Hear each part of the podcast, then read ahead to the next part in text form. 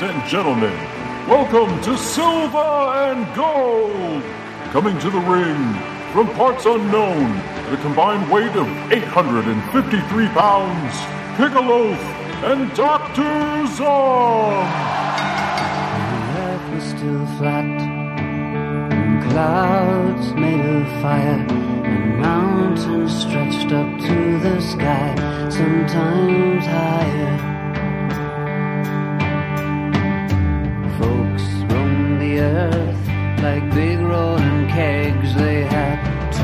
Sets of arms, they had two sets of legs, they had two faces peering out of one giant head, so they could watch all around them as they talked while they read, and they never knew nothing of love. It was before. The origin of love.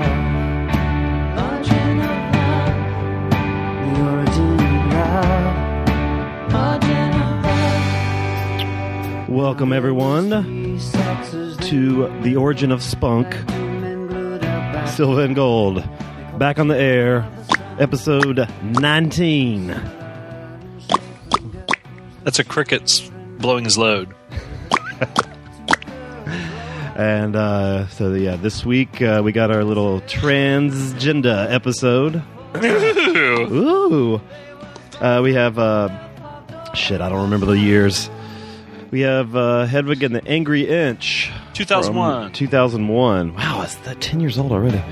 And um, Myra Breckinridge from 1970, I think. Uh, You would think right. kind of a notorious little film there.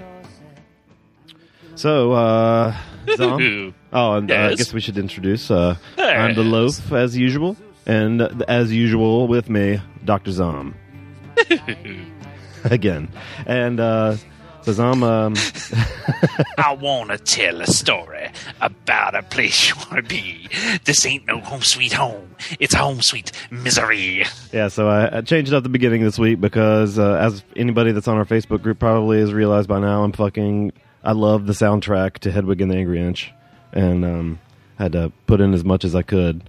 So, uh, That's what the Freebird should have came out to. yes. And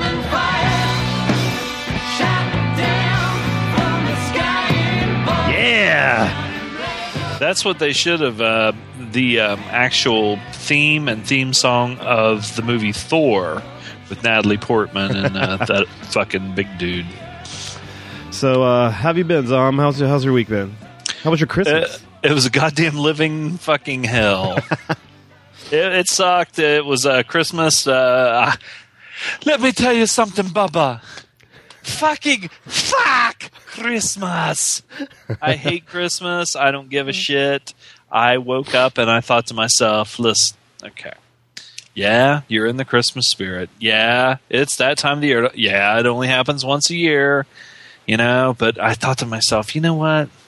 maybe you should just stay in bed, just blow it off, and uh, you know, no big deal. And for some reason, I fucking kicked myself in the ass and got up and went and uh, got to listen to like a bunch of people fucking bitch complain, um, gossip, and talk shit on every single person in our family, going back probably to the uh, Cro Magnon era. so it was a little, it, was, it got a little old after a while, but the drinks were flowing and people were getting lippy, and you know, yeah, food was good. That's good. Uh, it was good, but yeah, it wasn't that bad. It's the same old shit. It just, Yeah. you know, just same old shit. Well, um, I got uh, I got a really nasty something for uh, for Christmas this year. I don't know what the fuck it was. If it was the flu From your wife? cold. yeah, yeah. And Oh. um, I on on Friday night. It started Friday morning. I woke up feeling off. I'm like, uh oh, I'm getting sick. By Yeah, Friday yeah. afternoon, I felt like somebody had stuck a fucking ice pick in my eyeball, and my nose was just running like crazy. And by Friday night, I felt the worst I have felt in I can't remember how long. Uh, my I felt like I had eaten a fucking hot coal and it got stuck in my throat. Oh, Oh, it was brutal. Um, it's definitely going around because my sister said she's starting to get it last night, and a whole bunch of people fucking. I know, and I have managed to keep, you know, Keep your hands fucking clean. And and yeah, that See- that sanitizer shit. it's just it's it's un it's unbelievably crowded at the Apple Store this time of the year, and you I, and I know that's where it came from because everybody has been sick that works there, and Mm-hmm. our store is way too small. Everybody's getting burnt out because customers just pack in there almost shoulder to shoulder, Yeah. and there's no way to avoid it. Um, Touching, spreading germs. it went fast. I mean, Saturday I still felt like shit. My throat didn't hurt anymore, but uh, you know, my my wife and I, well, she, we drove separate because I, I had to come from work, I, and I had to work through all of this too because there was nobody else to work. So Ah. uh, yeah, so Friday night and Saturday day I'm working. I woke up in the middle of the night Friday, or I guess early Saturday morning, just like how on in earth how how the fuck am I going to get to work? This is I I thought I was going to have to go to the doctor. I'd never go to the doctor for being sick. So, um, but my throat had stopped hurting, and I went to work and just powered through. And we went over to a friend's house Saturday night and ate lasagna and fucking meatballs and sausage, and it was awesome. But I had to go home because I felt like shit, and she crashed over there. And everything. so even though you were sick, you still are maintaining your weight. yes, definitely, I still had to feed that fucking cold a bunch of fucking chopped up pig lips and assholes and a meat casing. uh, so yeah, I was sick for Christmas, but um. Pig lips and assholes. That's that. That is the fucking tagline for our show. Pig lips and assholes. So, uh, what have you been watching this past week? Well, shit. I watched um I watched some new stuff. Uh, well, not new stuff, but you know, newer stuff, and then I watched some old stuff too.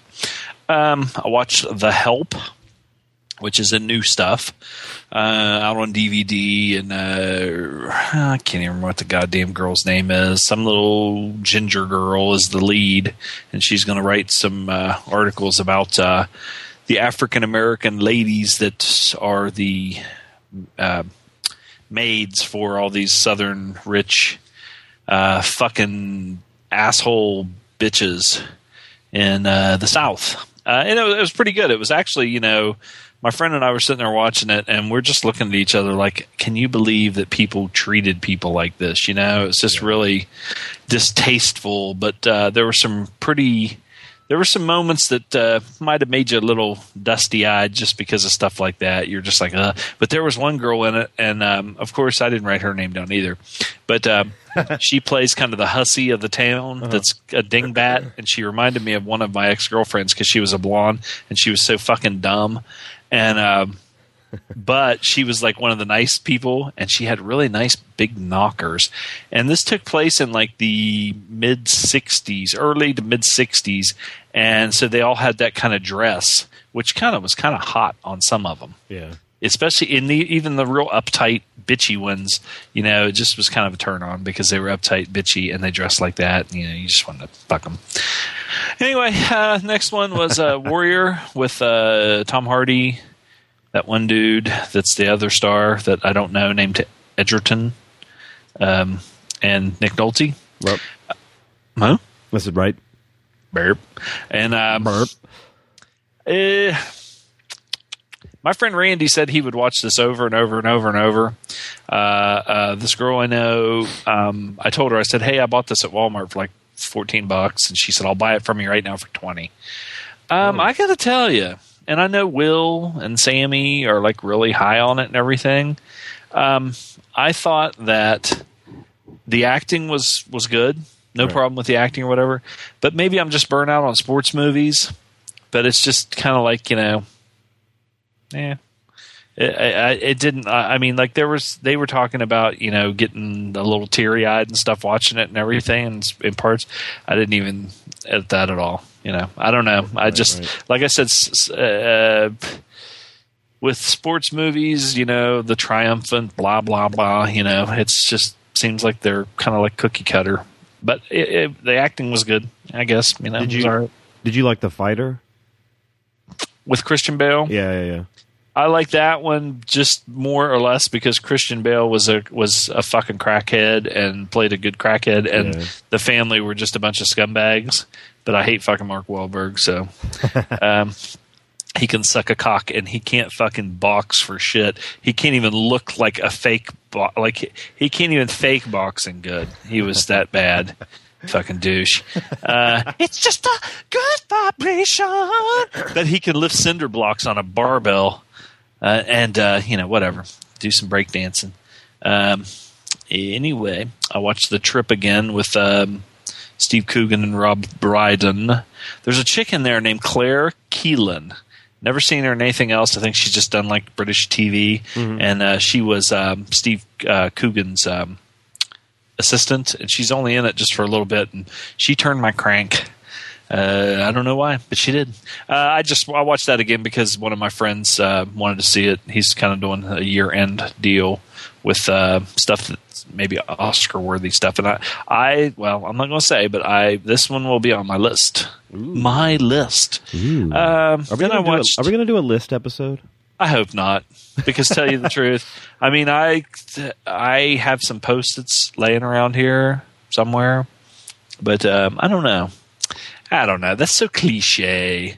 We have Yeah. we we we're pigs and assholes on this show. We'll do a, a list, or we won't even do a list. We'll just like throw out. Um, I don't know f- our favorite foods Yes. of the uh, of the year. Uh, yeah. Back okay in November twenty fourth, I had some ham that was so fucking juicy, and it just dripped all over my chest, and my dogs were licking my nipples. Anyway, um, oh my god, I just got I felt it, some I felt something move in my trousers. Swole up a little bit. Ooh. Uh, but that's the way I am these days. You know, when I think about food, it's not even about women anymore. Um, I watched a movie now on uh, Netflix Instant Watch. They have several movies, and when you look at like the little picture, the little thumbnail, um, it looks like something just like off of TV or something real cheesy. But um, this is, I guess, it would be like a B grade movie from uh, probably the 50s. It was called Private Hell 36. And it's a it's a cop gangster kind of a movie with Ida Lupino, uh, Steve Cochran, and uh, this guy Howard Duff, who used to be on Falcon Crest, except he's really young in this, which is kind of cool because he has the same voice. He has a real distinct voice. Right. Um, it's pretty good. Um, they're they're kind of bare bones. Um, like I said, B grade black and white uh, movies. Um, I think it was an hour and a half. It, it might have been just a little short of that, but it was still pretty entertaining. I saw a few on there last night that seemed like they were going away on the first. Mm-hmm.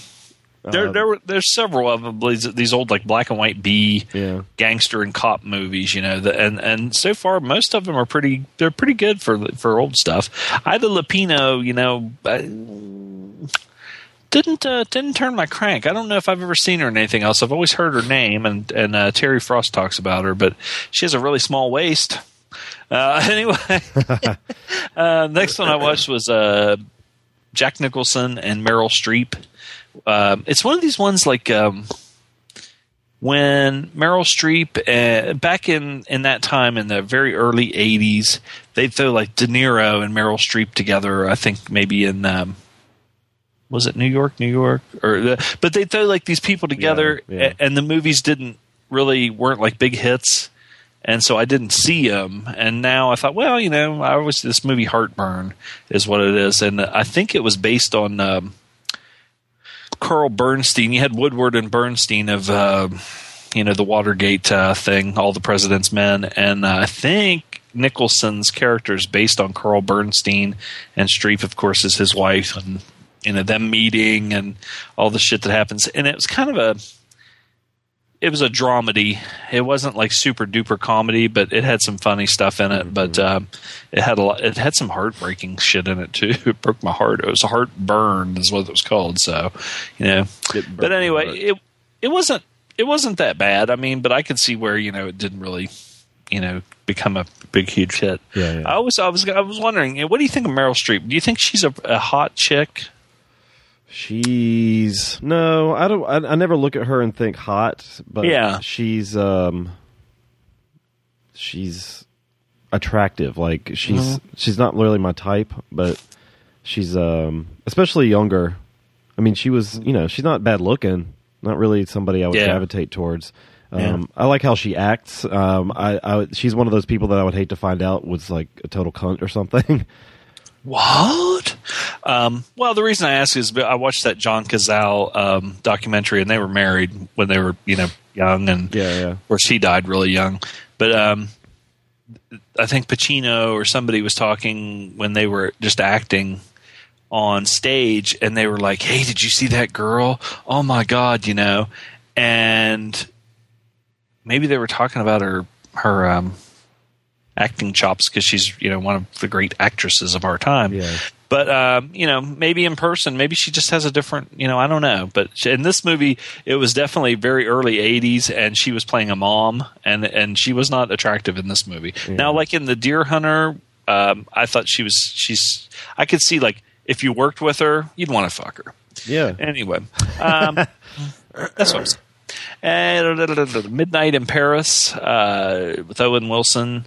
Um, this one, of course, a Woody Allen movie, uh, and uh, as I'm watching it, uh, just the way Owen Wilson's clothes were and the way he had his hair, and of course, you know, he's saying Woody Allen's lines. I could just picture almost if I squinted, if they'd have put a pair of glasses on him, you'd have been like, "Fuck Woody Allen," you know. uh, it was all right. It was. Uh, I liked uh, Adrien Brody played uh, uh, Salvador Dali. Dali. That was funny. I, I like that movie quite a bit. Um, It was surprising, and I'm I'm glad I went into it not really knowing what was what it was about. Yeah, I didn't either. I had no concept of even anything about it. Um, I watched this with a group of friends, and um, it did not get over with a bunch of them because I think they're like morons, and so they were like. Who's that Ernest Hemingway? uh, no, not that bad. But some of these people are college educated, and I look at them and I think, and I and I have said to their face, "How the fuck um, like this one person that I know, sh um, well, I don't want to say if it's a boy or girl, but I just went shh. Anyway, um, has two degrees and made like really good grades and everything, and I made shitty grades because I was lazy. But they, I mean, no has no culture at all. Doesn't um, doesn't even attempt to have any. And like if you said something about T.S. Eliot or you know. Um, do not go gentle into that good night or whatever. They, they have no idea what the fuck you're talking about. They they don't you know Hemingway any you know uh, F Scott Fitzgerald anybody. They don't even know anything. And I'm like, what the fuck? How did you? Which means you know they're just good test takers, I guess. Uh, or you know, they memorize stuff. Anyway, whatever. Uh, I like the movie. I I eh, I don't know if it would make a top ten list for me though. Um, the reason think- I say that is because I think uh, Sammy and Will were talking about that one too, and I was like, I liked it, but I don't know. And I, and as far as Woody Allen movies go, I'm not sure I would, um, you know, like Hannah and her sisters is like one of my favorites. Um, it's a good one. It's not bad or anything. yeah. I'm not putting it down. I'm just saying uh, it, it. I don't think it would be something that I would put in Right. on a top 10 list. Anyway, which top 10 list, you know, big deal. What do I, you know, whatever. Uh, Colombiana. Um, hey, did you hear that? Um, no, this, uh, that girl, uh, Zoe Saldana is the star. And, um, I do not find her really attractive.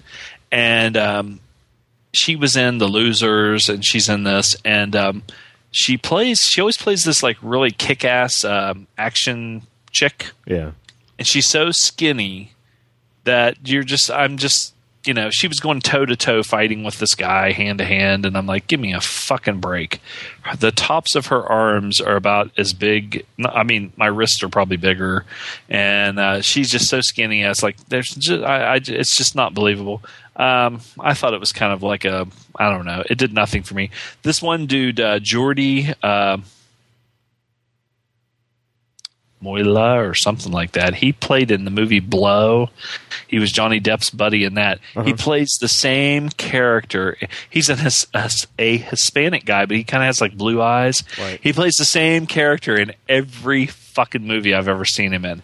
When he played Johnny Depp's friend in Blow, that fucking kind of turns on Johnny Depp and sells him out. Doesn't sell him out, but he he fucks him over. um, he's the same guy in this. Same grease. I mean, he he he looks like he hasn't shaved. Got his hair slicked back, really greasy, and is real manic because you know from doing cocaine. Is it cocaine? And then there's a guy. Um, I wrote his name down, uh, Cliff Curtis, and he has been in a shitload of movies too. And if you see his face, you'll know he is because he's, you know, eh. Anytime that they have a, um, oh, what the fuck was the movie with? Uh, Jamie Foxx, Jennifer Garner, where they went over the Kingdom. He was in that, and uh, if they need someone who is not a white Anglo-Saxon American, there's a good chance they'll pick him to play a part. uh, next one was Bulletproof Salesman, which was a documentary I've been wanting to see for a while, and of course, you know, I remember when it came out. Um, and I saw the trailer and I was like, "Fuck, I want to see this." But then you just lose track of it, and I just happened to see it on Instant Watch and watched it. Uh, it's pretty good. Um, it's about a dude, uh, real life guy, um, who sells uh, armored like uh, SUVs and things like that um, to um, people in war zones or you know presidents or of company or of countries, uh, you know, shit like that, and um, at first I thought, okay, you know, I thought it was going to be really sleazy, and it is a little bit, but the guy actually does like a commentary and talks about war profiteering and how some of these companies how they how they do this shit, and it's just basically like. Um, action reaction. They they come up with uh, uh, they shoot a car with a AK-47 so we make a car that can withstand an AK-47 so they stop shooting at the car and they start using the um, the uh, improvised explosive devices. So then they like okay well we have to figure out a way to make them better for that. Well then they come up with a bigger explosive and a bigger and a bigger and a bigger. And um but the funny part was well, I don't want to give it away, but there was a good line where at the end, whatever, I don't want to say it, but I mean, it, there was a really good line where the guy that was doing the interview was like, well, if this happens, because he said, well, we're doing we're doing this now, and the guy goes, yeah, but by doing that, aren't you kind of uh, if you're doing that, isn't that kind of putting you out of business? And he was just like, uh, mm, what? Anyway, um, next one was uh, Santa with Muscles, which I watched for Action Attraction, Metal Mikey's podcast Action Attraction, which uh, we did a um, a group thing. It wasn't a group thing; it was like a threesome. Me and Emily and Mikey, and uh, well, what a babbling, rambling. uh, I think we talked about Santa with Muscles during that um, two hour debacle. It was fun, and it's fun to listen to, but uh, we got off on a lot of tangents, including uh, the taste of Clint Howard's spunk. That was that looked hilarious. I haven't heard it yet. So. Oh my god, pumpkin ice cream. Um, anyway, next one I watched was uh, the movie Rush, which it's kind of a. I I find myself if it's on instant watch or something like that, I'll watch it. I, I must really like this movie because first of all, it's a it's kind of a gritty undercover cop movie, which I like cop movies. I like uh, uh, police corruption movies and shit like that. And uh, it's Jason Patric, uh, Jennifer Jason Lee, um, Sam Elliott, and the immortal Gregg Allman.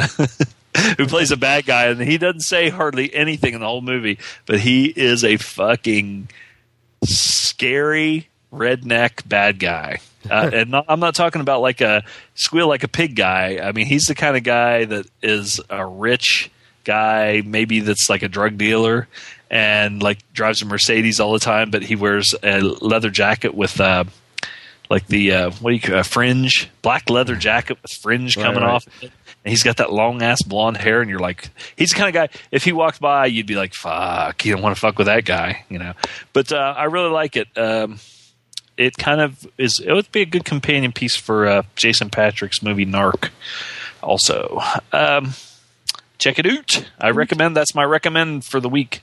Unless I recommended something else for the week, but I think that would be a good one. Um, and of- I got the movie Red with uh, Bruce Willis on Blu-ray, and uh, watched it. It looks. R- I, I liked the movie just to start with. I thought it was really fun. Um, but um, I picked it up, I think, at Blockbuster on Blu-ray, and um, it looks really good. It's um, it's it's a, it's an excellent transfer. The colors are very rich. Uh, blah blah blah blah blah. Whatever. But I mean, it does. I, I bought that Blu-ray player and and um, I bought some Blu-rays to start, and then I found myself kind of not watching any Blu-rays. And also, here's another prediction. This is funny. I have uh, my DVD player sitting on top of my Blu-ray player.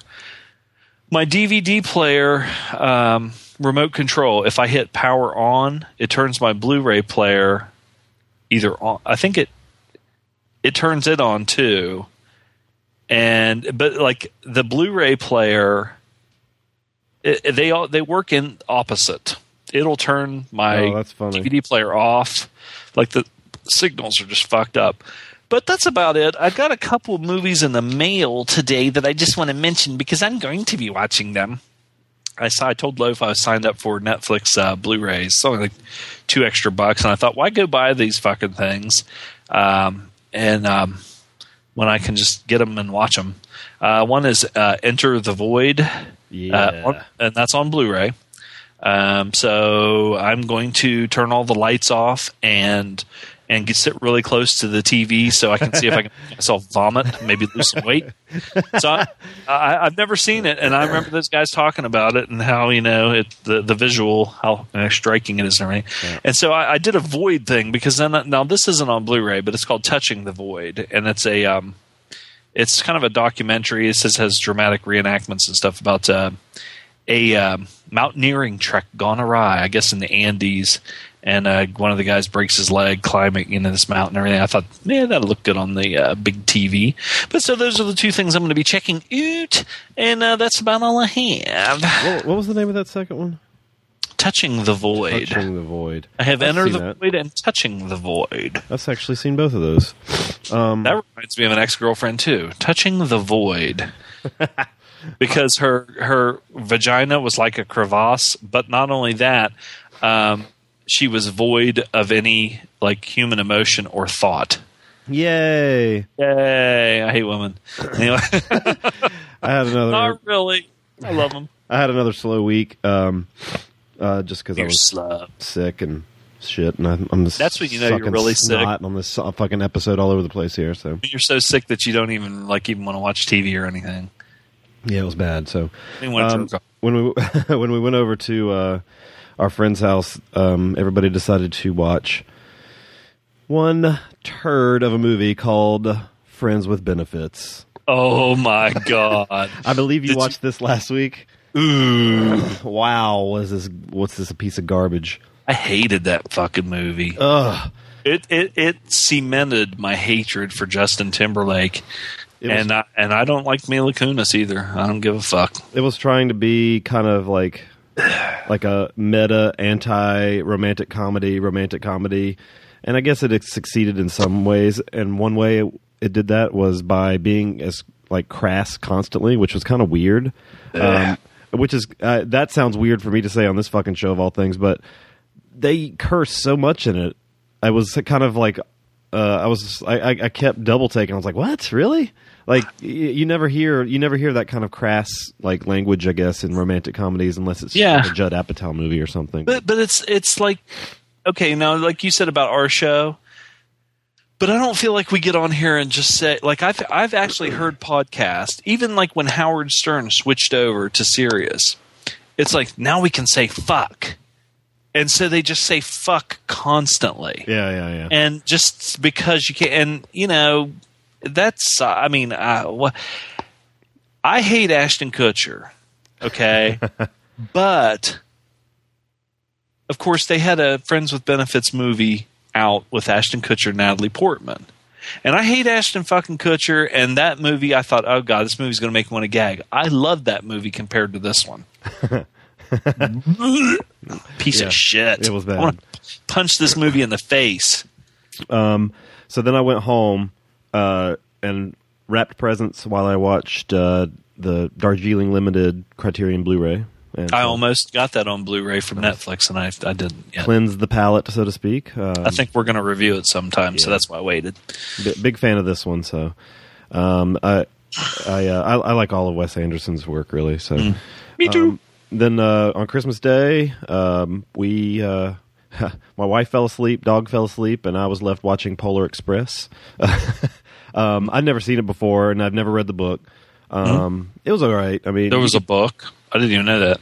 yeah. I mean, the, the, it's the book is uh, the book's been around a long time because my mo- my uh, my mom, my uh, my wife's mom and dad used to read it to her all the time at Christmas. So the um, she was excited to see the movie, but you know, of course, it's an hour and forty minute movie, so they've added quite a bit because it's just like a children's book. But you could tell it was made for 3D. There's lots of like stuff flying at the screen, lots of like train like like roller coaster going down a big giant track kind of thing. And I mean, it was all right. I, I like the Santa Claus stuff at the end. I thought that was kind of neat, but.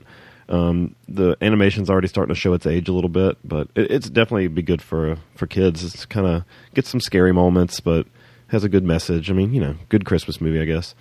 Um, and then the other thing I watched um, was I, I finished it this morning was the documentary Senna about the Formula One driver. I think you've seen this one too. No, I, uh, Oh. I've been hearing a lot of people talk about it though. I think Sammy talked about it, and uh, or Will, both of them. Yeah, one of those. Higgins watched it recently, so uh, Yeah. The uh, um, we we showed it at our theater and I missed it, uh, but it's on instant now, so it's uh, it's really good. Um, you know, I I have maybe a passing interest at most, probably zero interest in Formula One racing or any racing really. Um, but uh, I thought this was. I mean, it's really well done, and it's not like a talking head documentary. Uh, th- those are the ones that bore me the most, where it just shows people sitting there talking.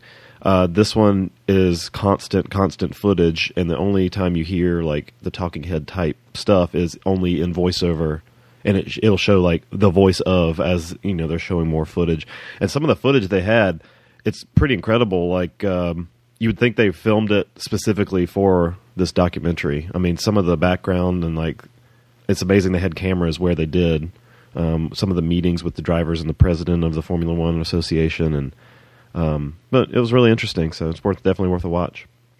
It's cool when you when you find a documentary, like you said that that you just kind of have maybe a passing interest or not Right. even that in the subject, but the documentary is done so well and it entertains you so much that you're actually like, oh yeah. I mean, you know, Yeah. I've seen a couple like that. Uh, I saw one about a guy who was a, a who's like a fucking asshole. I mean, kind of an elitist asshole chef in these you know big fancy New York uh, Manhattan restaurants, and he's but but it was just done in such a way. Now I'm I'm just been, I keep looking to see when it's coming back out so I can watch it again.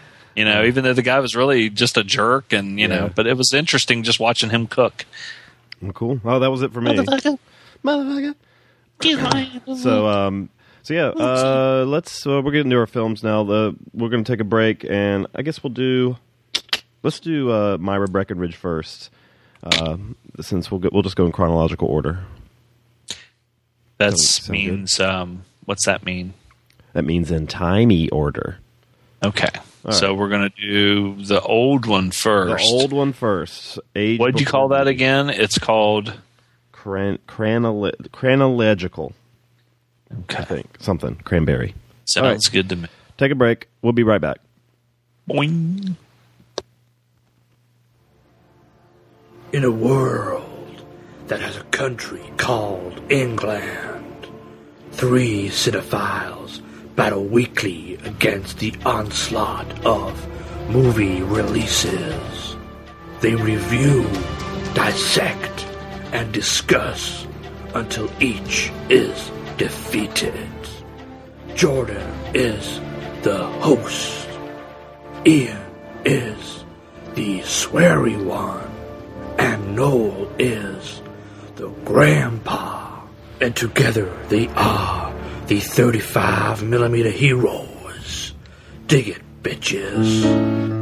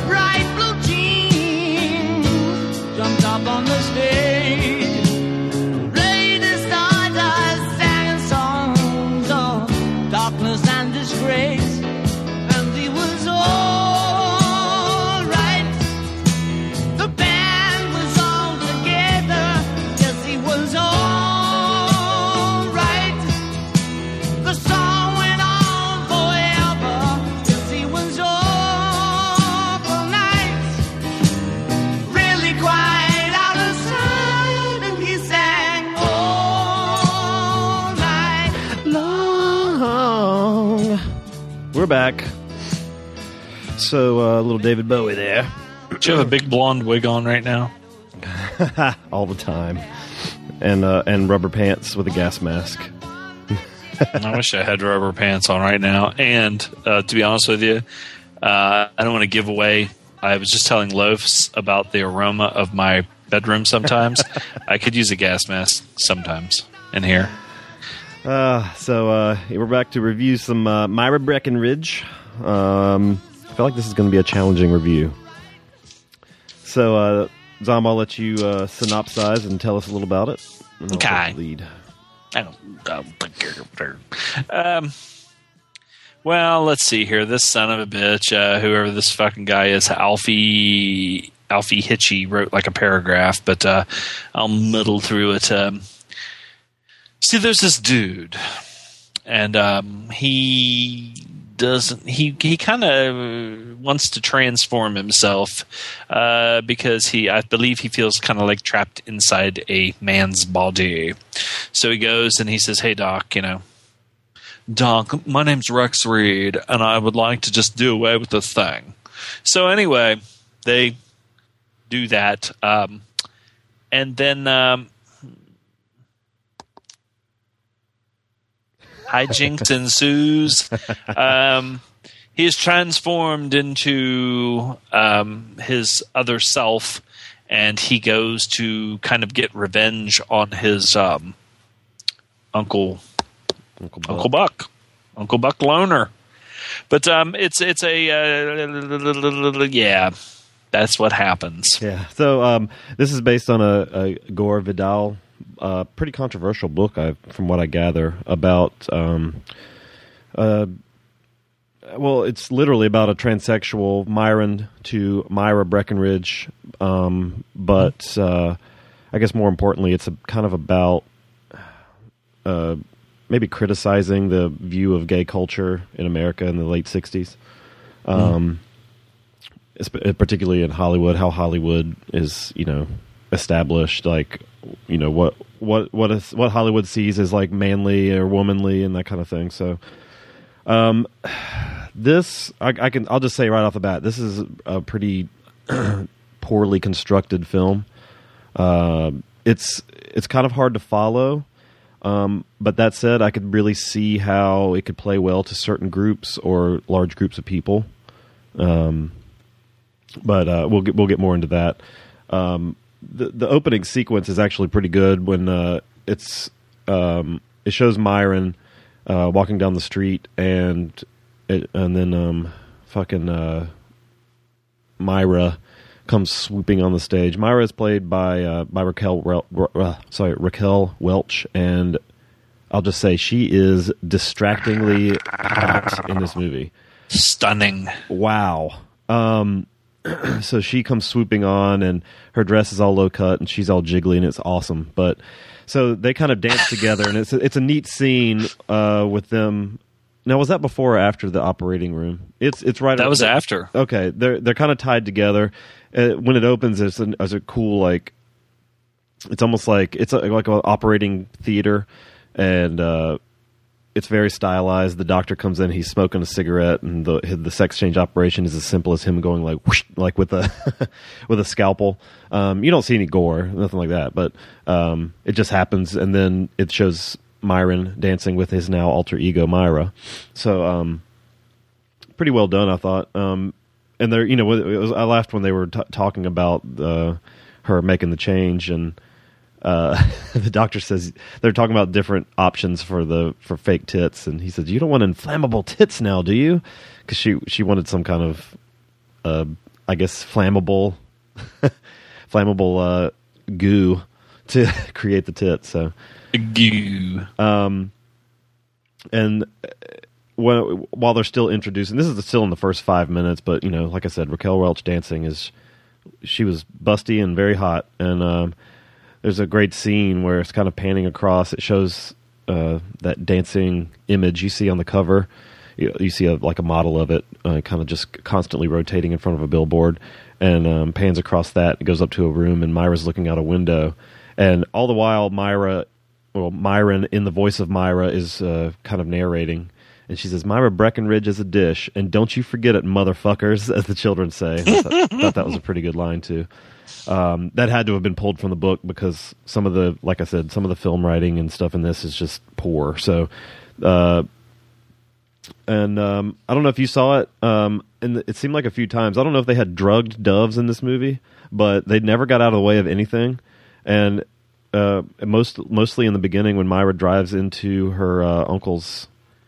Uh, I guess I should say her uncle has a some kind. Of it's like this really over the top cheesy like acting school out in California, and for whatever reason, Myron is a as a film critic in New York. For whatever reason, he feels like he needs to get revenge on his uncle, and I, I, I miss I, maybe I missed that part of why. Nah, but- nah, you didn't miss that part. yeah, so uh, it, it doesn't really say why. I guess because he's like the epitome of not gay. Like he's Male he's- chauvinist. uh, yeah, overtly hetero to a fault.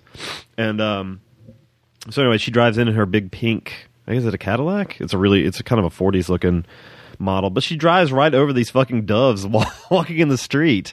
And one of them didn't was not moving, so I thought that was pretty weird. So, um, but the, this film is a lot of a lot of one liners.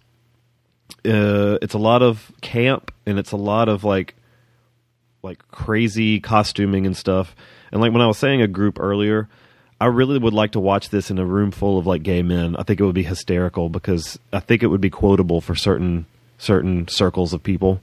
Um, I feel like if this is a cult classic with anybody, it might be a cult classic in the gay community. Uh, one because of the theme, just to you know, having your having your I guess comeuppance against uh, or get, getting comeuppance or I'm using that word wrong, but against the uh, the breeders, so to speak. But um, you know, there's a lot Kim, to just Kim what- Deal. Yes. Oh, I gotta, I gotta, I have to have a breeder song this week for you. So, um, What? you'll see. Um, so, God. you know, there's a funny line when the uncle calls and he says, "Remind me to have my masseuse come in at five instead of six because I'm getting horny watching my niece on TV." um, so uh, yeah, Myra becomes a teacher at the school, um, and you know she goes on these long rants about Hollywood and stuff. And honestly, I didn't really understand them. Uh, it's it's that kind of it's that kind of writing. Um, Michael Sarne wrote the screenplay, and it just seems like one of those cases. And, and, I, and if, if I thought long enough, I could probably find some. Oh, it looks like he looks like he also wrote Eastern Promises and Tinker Tailor Soldier Spy, no, well, he might have did uh, the uh, the new one. The uh, screenplay. Yeah, yeah, yeah. Screenplay. Yeah, yeah, yeah. the um I don't know. It's just it's it's one of those instances. And like I said, if I thought long enough, I could probably think of more instances where it's just one of those books that it just seemed overly difficult to transfer to screen. Um, I've not read this book, so I don't know if they did a good job or not. But um, I mean, you know, the and it could be the direction too. Uh, the same guy directed the Michael Sarne, and um, I mean, there's some there's some quick edits in it that just feel kind of uh, I guess cobbled together. Uh, they're trying to extract some humor from nothing at all, pretty much. I mean, you know, there's some conversations, and I guess the humor is that like you know, there's a there's a very uh, outwardly gay guy that is at the um, at the school, and just him talking about like being gay is supposed to be like the punchline a few times, and they just like quick cut between that and some other things, and um, and then there's these random old film clips that really have not a lot to do with a lot of the movie. I mean, there's a few times I guess it works. Um, one in particular with the, they do the old gag. I think we talked about it recently on something else with the champagne bottle. Yeah. Um, I mean, there's some funny clips, but they don't really pertain to the film a lot of the time.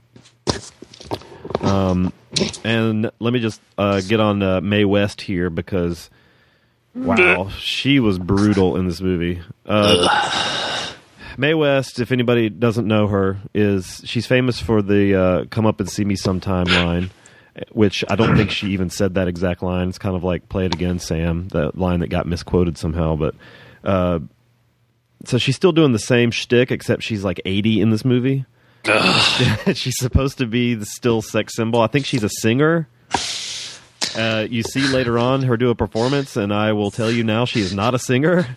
She might be playing one, not convincingly. Um, I did I did get a good laugh when she had the whole line of like the male suitors outside, I guess, and uh, fucking Tom Selleck is one of them. and he is a baby, man. He looks so young. Uh, he did not have the stash. Um, and uh, but yeah, so this Letitia Van Allen is is Mae West's character, and she's just constantly full of these one liners um, that are, you know, they sound like her old films, except they're more crude now for this, you know, late '60s, early '70s time period.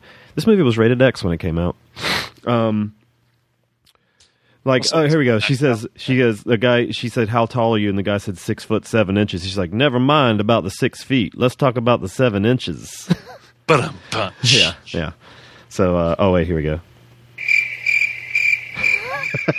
this movie gets a lot of those. Treep, treep. Um, that I did get a funny line. I don't know if I, a funny uh, moment. I don't know if it was meant to be funny when uh, when uh, Raquel Welch is kind of railing on this whole ho- Hollywood thing again, and she uh, she says the decline in our music saddens me nearly as much as the decline in our films. and I'm like, wait, what? Are we talking about the movie I'm watching here? Oi. Um, there was a scene that I thought worked pretty well, or it could have if it was done a little better. It's right in the middle, and Uncle Buck, and he's Uncle Buck is played by uh, John Huston, who uh, for some reason looked super super familiar, but I don't remember where I've seen him before. I know he's been in a he's been in quite a bit of stuff, or was in quite a bit of Oh stuff. yeah, yeah. But I mean, you know, Treasure of the Sierra Madre, maybe that's where I recognize him from. Maltese Falcon, he was in. Um, he's been in some classics, but he's really gross in this movie. Which- Old and gross. old and gross. Um, I'm surprised you didn't. They didn't show his like old man balls at one point, but very little nudity in the movie except for some very attractive female nudity, which I guess that's a good thing. Oh, and a particular ass scene, I guess. Couple. The um, but I, I liked the scene when him and uh, Bu- Buck and this guy that I wasn't sure who he was, but um, they he, they were kind of giving advice to one another about where to take the school and what to do with Myra and everything. And this guy is very like old school, like he's kind of disgusted by how films are now. And he said, I laughed when he said, "I mean, filth, Buck. I saw this picture where people were fornicating, fornicating."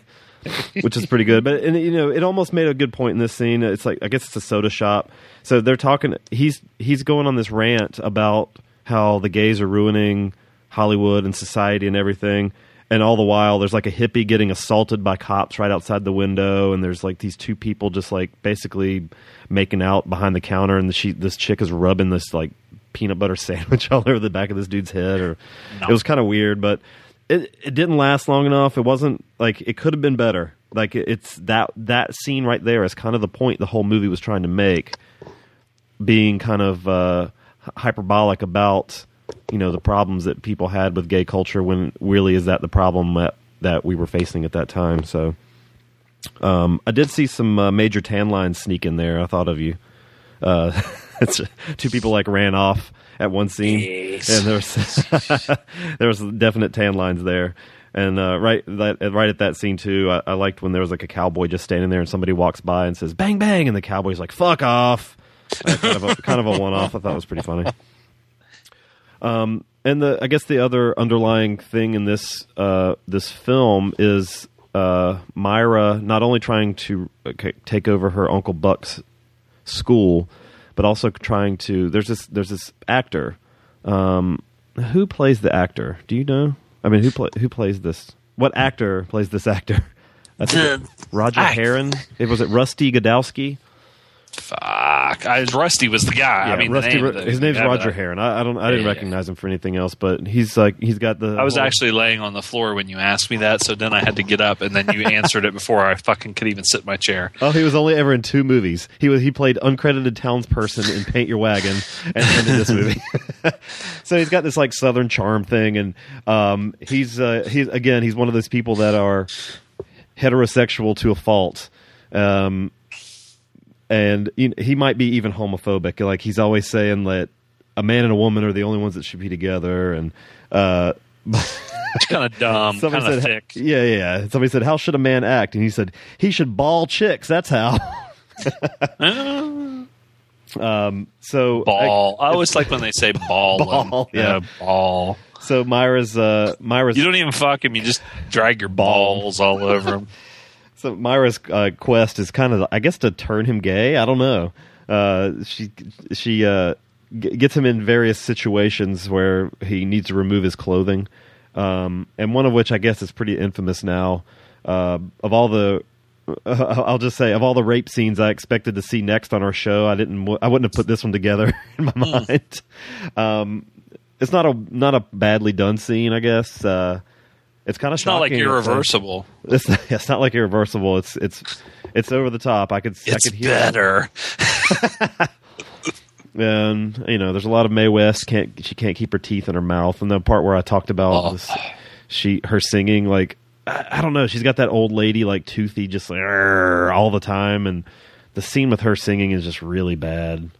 uh, oh my god. Um, but and uh, I got to mention uh, Farrah Fawcett in this one. Nom, nom. And I, I, I have a feeling this is why you've posted some Farrah Fawcett type links recently. Yeah, yeah, yeah. But uh, man, she was cutie in this one. Yeah, She, was plays another dummy, like another kind of uh, like uh, anti-gay dummy in this one, and Bubblehead. so Myra's trying to kind of fuck her with her too, and so and you know the, all the time they. Uh, you know, spe- like Buck always calls his nephew Myron fag and all this stuff, and and you- you know they're they're portraying him as gay, but it seems like he's in love with, you know, with uh, Farrah Fawcett's character. Yeah, yeah. So I don't, I you know, I don't, I don't He know. was confused. maybe Very, I don't know. very confused. Um, Myron was played by Rex Reed, um, but in, in, it was kind of neat, I guess, in the movie how they would kind of switch him and Raquel Welch out at times, so you'd still, I guess, remember um, the uh, the reveal finally in the film. Uh, I read how it's revealed in the book. Um, I feel like it was probably done a lot better in the book, although um, I could see if this was if this reveal was probably done today, it probably would have shown a lot more. This is a why I say reveal reveal when they finally when people finally find out that Myra is Myron. um, but yeah, uh, we get to see actually Farrah Fawcett with her top open a few times, and that was pretty hot. If if only uh, if only Raquel Welch's top would have fallen open too. Mm-hmm. But um, anyway, I, I you know I I, I, I want to hear your notes on this too because, like I said, this was not this was not as bad as I thought it was going to be. You know, I've heard this talked as far, I've heard, I read this as described as one of the worst films ever made. I don't know if I'd go that far. No, It was pretty shitty, like con- poorly constructed, but it had potential. I think it could have done better in different hands. So, uh, Well- you have to say. um, I think that with with uh, some of these movies, when they when they, I don't know.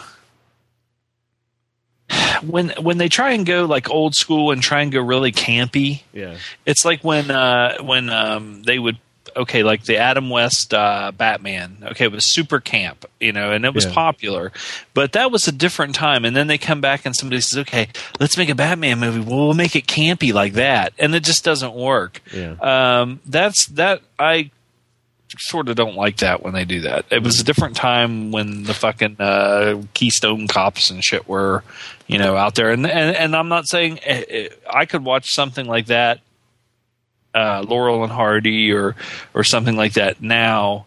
And appreciate it, or, or even the Batman, or or, or uh, fucking Brady Bunch, or something like that.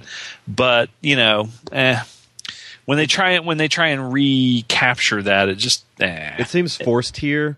Yeah. uh, but like I said, I think it would. Play, I think this could play really well to a certain audience. zaniness. You Yeah, know? yeah, yeah. I like zany, but I don't know. Sometimes it, it just doesn't work.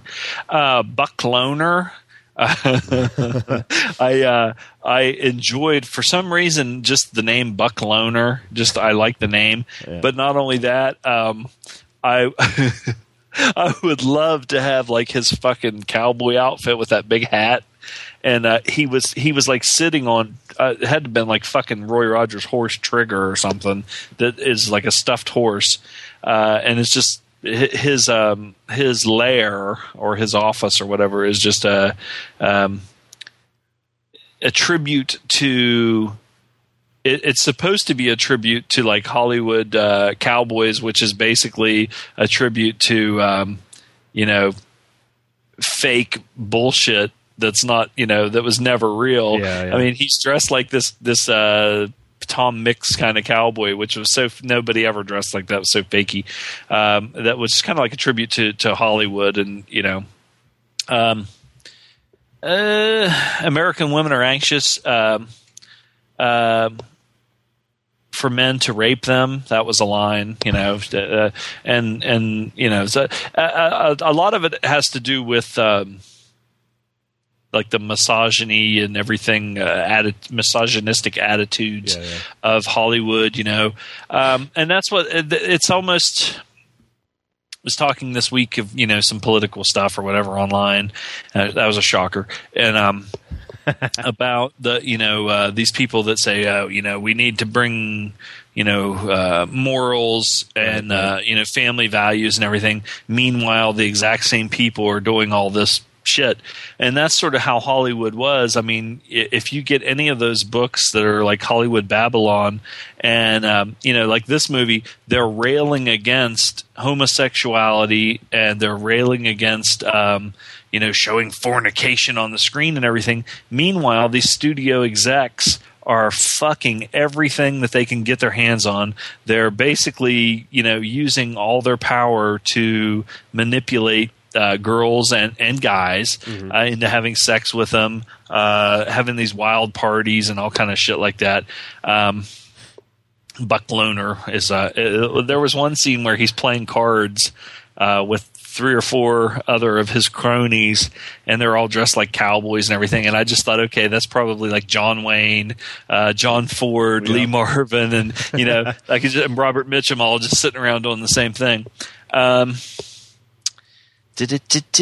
Farrah was just Farrah. I mean, there was never um, that that girl. Jesus H Christ, man, she was just the fucking ugh, with the teeth and and and she didn't have the Farrah hair from like the No. Charlie's Angels yet, but she just is that you know, whew, my God, she just took picture fucking, and that's the same way Raquel Welch in a in a different Yeah. way at the very beginning, like you said, when she came out dancing, and they they had the deal where she had like the um, the dress on, and like and, like you said, her boobs were going, around, but she'd spin around and her dress would come up, and you could see her panties underneath. And it's like fuck a duck, man.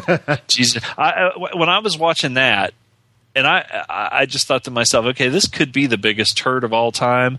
But if they just show her dancing around, walking around, talking, and have Farrah Fawcett in there, it, it's you know, Yep. and I think with the Mae West thing, I think they were doing like a generational thing. They had Yeah, uh, they, they were t- they were trying to tie it back because Myra's. Um, I guess they didn't really cover this either, but Myron apparently, you know, he's he seems like a critic that still thinks that the golden age of cinema is the best Right. age, the you know the 40s, the 30s, and Yeah. that the current state of cinema is just shitty, and so he's trying to I guess ruin how where it's headed, and. uh so having her in there just you know harkens back to the movies of the 30s and 40s.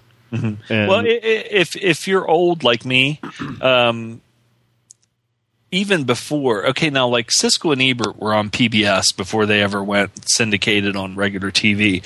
But even before that, fucking Rex Reed was a goddamn critic that they would always have on, you know. These morning shows or whatever, and Yeah. God, what a fucking oh, he was just such a douche. I mean, it was just like he just I just hated this movie because, and he was really, uh, um, I don't know. I mean, the guy was very, I, I'm not, I wouldn't say he's effeminate, but he's just obnoxious. Right. And his film reviews were, were just really obnoxious all the time, you know. Um, that's what I mostly remember about him. He was not an actor, but you know, he, he did all right, I guess. Yeah. Um, the, I've seen my share of of uh, trans transgender uh, uh, people in certain clips or on the internet. Uh, that's the only way I'm exposed to them. Um, well, I don't know. I shouldn't say it, but I mean, you know, um, there are some that can look a lot like a woman, and then there are some that don't pass. but I do not see Rex Reed. I don't give a fuck what they would have done to him. and, and I know that that's you know it's and not only that, but it's like his perception Yeah. Of you know when he's looking in the mirror or looking in the the windows or the mirror he's seeing Raquel Welch just beautiful blah blah blah blah blah. But you know there's no way they would have turned they could have turned fucking Rex Reed into Raquel Welch um let's see. Uh, there was a couple of scenes where Farrah's um um let's just say famous nipples were were uh, protr- protruding, and I say that because they say that's one of the reasons that that, that her poster went like mega uh, selling poster was because her nipples, and uh, she I think is like number two on the meatiest nipples list uh, that uh, I posted. Number one. Milla Jovovich. Anyway, uh, you could uh, you could hang your fucking hat on them. Anyway, um, only the NRA will save us. uh, This judge says, and then you know he's he's he. It's like I said, it's the, they they really go off on the hypocrisy of things. This judge is really going on and on and on about you know how horrible things are and fornication and how movies are doing this and that. You know, and they're showing all this stuff and everything. And then he says, only the NRA will save us. And as soon as the people he's talking to walk out, he lights up a big doob. Uh, which I thought was funny. Um, and by doob, I mean a marijuana cigarette. Uh, Doob. doobie. mm, doobs. Uh, yeah. Anyway, uh, communists and perverts are taking over the country. Well, Milla, Milla's no, nipples kind of look gross. she doesn't have very big boobs, man. She's she's got Ugh. makes up for nipples. They're fucking like clown noses. They are. They're big. They're I'm big. posting this nipples. photo. Clown nose. Jesus Christ. Jesus Christ! You That's that's the noise they make.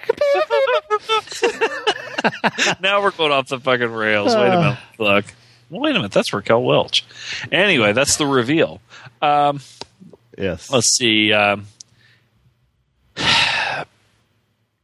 Rusty is he's just the epitome of of just like the um, and, and and you know when you think about it, okay, Myron or Myra, which either one, the same person. Um, I hope I'm not giving anything away with that. Um, they portray like Rusty as this goddamn total fucking he he's a male bimbo. He's a mimbo. But I mean that's almost stereotypical because and, just as bad because it's like well all got you know he's just some total dumbass moron and you know has no I don't know I, I, think you know that's kind of but anyway Myra um, I I got to be honest with you. I mean, um, I don't know. Uh, I- if Raquel Welch, as good as she looked, Mhm. I don't know. You know, If you found, sitting you mean if you found something out? no, no, no, no, no. I was going to say if she strapped me to a table, I, I, I swear. I mean, I'd never really thought about or been into like someone rending me anally with a strap on. But if I was going to have somebody do it, it'd be Raquel. Just fucking hot, man. Um, because I'd break loose and then I'd turn the tables. Um, Rah, Hulk smash. there was one there was one thing where they showed the clips uh you know where they were showing the old clips that they throw in there and um they showed Laurel and Hardy several times but it was like right after Myra um gives the old strap on dildo to Rusty and they show his face and then they cut to Laurel and Hardy and they're just like bawling their eyes out about some stupid like they do some stupid skit and like um um Stan Laurel was the skinny one, right? And he's just sitting there and he's going. it's like because then they showed Rusty's face. and It's like that poor Rusty. Uh, um, now Raquel, um, I heard that her and like she was notoriously kind of a. Uh, a diva and kind of a bitch. So she didn't get along with Mae West because, first of all, Mae West was so gross in this movie, and and the, and the, the thing about Mae West was, I, here's there's her character is supposed to be like Mae West. Basically, she's playing herself. And Mae West was known to have all these young guys. She always had all these young guys around her. Young guys, like uh, like a whole big group of them. And you know, the thing was supposedly she was fucking them all. Well, now she's like eighty year, like I said, like eighty years old in this motherfucker, and um, she's supposedly still fucking him. And she she takes Tom Selleck into her office, and he's like, "I've I've never seen that office with a bed in it." Of course, like I said, playing male bimbo again. And he comes out with this big smile on his face, like he he just went in there, and this old fucking hag uh, with uh, eight pounds of makeup on her face, he fucked his brains out, and he comes out like it was the greatest thing in the world. But um, I think, um, if I remember correctly, Farrah didn't have too good of things to say about Raquel Welch either. He, Oh, wow. She said she was kind of a bitch. Um, but now Raquel, as a um, like when they show Farrah, there's one scene where they show Farrah and she kind of has like a it's like a fantasy scene thing where Myron uh, it's Raquel laying on the bed and with Farrah and then um, she starts going down there and and then the next thing you know it's just Myron and he's imagining Uh-huh. so he's basically just jerking off, and but he's imagining Farrah, and she has this like um, silky thing, of course, no bra on underneath, and oh my god, I was about to shit myself. But um, but Raquel has to because she's she is a, the sex symbol. She has to answer. Uh, Farrah's nipples with her own nipples toward the end. She she went braless, and you can see her the nips. Uh, now that shows you what, what kind of movie this is, because as far as what I'm talking about is basically nipples and uh, strap-on dildos. Um, but And this is like our our conversation is is turning into probably what this movie was against. yeah, yeah, oh, totally. It's just you know, I watched it just like I said, but you know what? There there were a lot of things in it that were that were pretty funny. yeah. Um, along those lines, um, He should ball chicks. That's how. social commentary and shit like that. Hey, social commentary and, and stupid shit like that. Um, but my thing, I, don't know. I was going to say the the thing between Rex Reed and Raquel. Um. Well, oh, I forgot. I, I did. I just lost. I lost my train of thought there with the uh, Mae West thing. One of the reasons I think she was in this also was um, there was a rumor, and there's still a rumor in some of those Hollywood Babylon books that Mae West was a transsexual ah. that she was really a man or whatever. Uh, so maybe that's why when she was taking Tom Selleck in there, she she turned him. I don't know. Imagine, uh, imagine with how like the level of medicine back like 80 years ago. Yeah. what a, what a sex change operation would have ended up looking like. Well, I remember when um, the first person that I th- okay they did the Glen or Glenda thing, and that's what uh, Ed Wood they had him make that movie Glen or Glenda, and it Uh-huh. was the first sex change operation. Now there was a do- uh, a uh, a guy that was a tennis player. Um, I can't remember what his what his his name is as a guy was, but he had a sex change because he wanted to play. Uh, he was he was say he played on the pro circuit tennis, but he was never any good. I mean, he was just like hanging on at the very bottom. Well, he decided that if he had a sex change operation, then he could play on play women, Right. and he became Doctor Renee Richards, and all the fucking women, you know, they were world class number one women players. They beat his ass. You know, he still sucked, but he he didn't look that good. Anyway, he didn't look like Raquel Welch. Um, but um, I thought, like you said, you know, I, I I will say this: when I was a kid, I don't know how old I was. I probably was um, older than I th- than I thought. Maybe like a senior in high school, or maybe you know in college when VHS stores and stuff came out, re- video rentals. I remember renting this because, of course, you, you know Raquel Welch in that red, white, and blue kind of one piece bathing suit deal.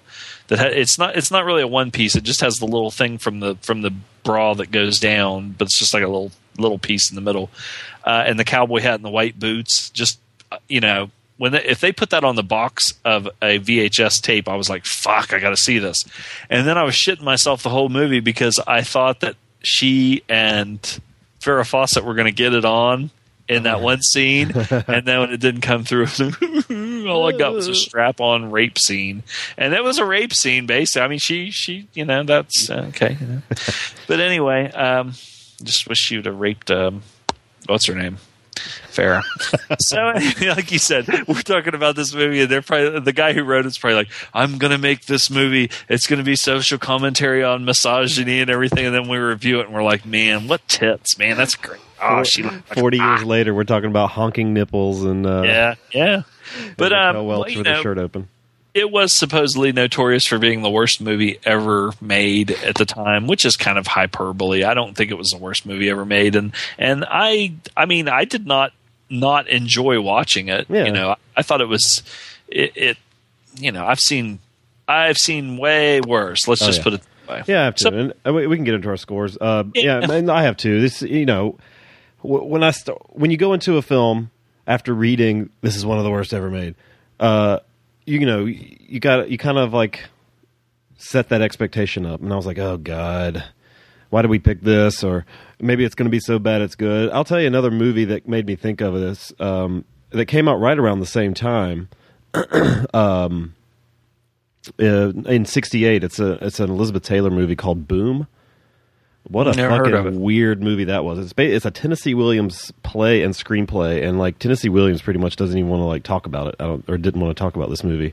It's it's one of the like most pretentious like. uh just over the top movies. And and what made me think of it is Elizabeth Taylor is a lot like Myra in the movie. She's very over the top and wears these ridiculous like outfits constantly.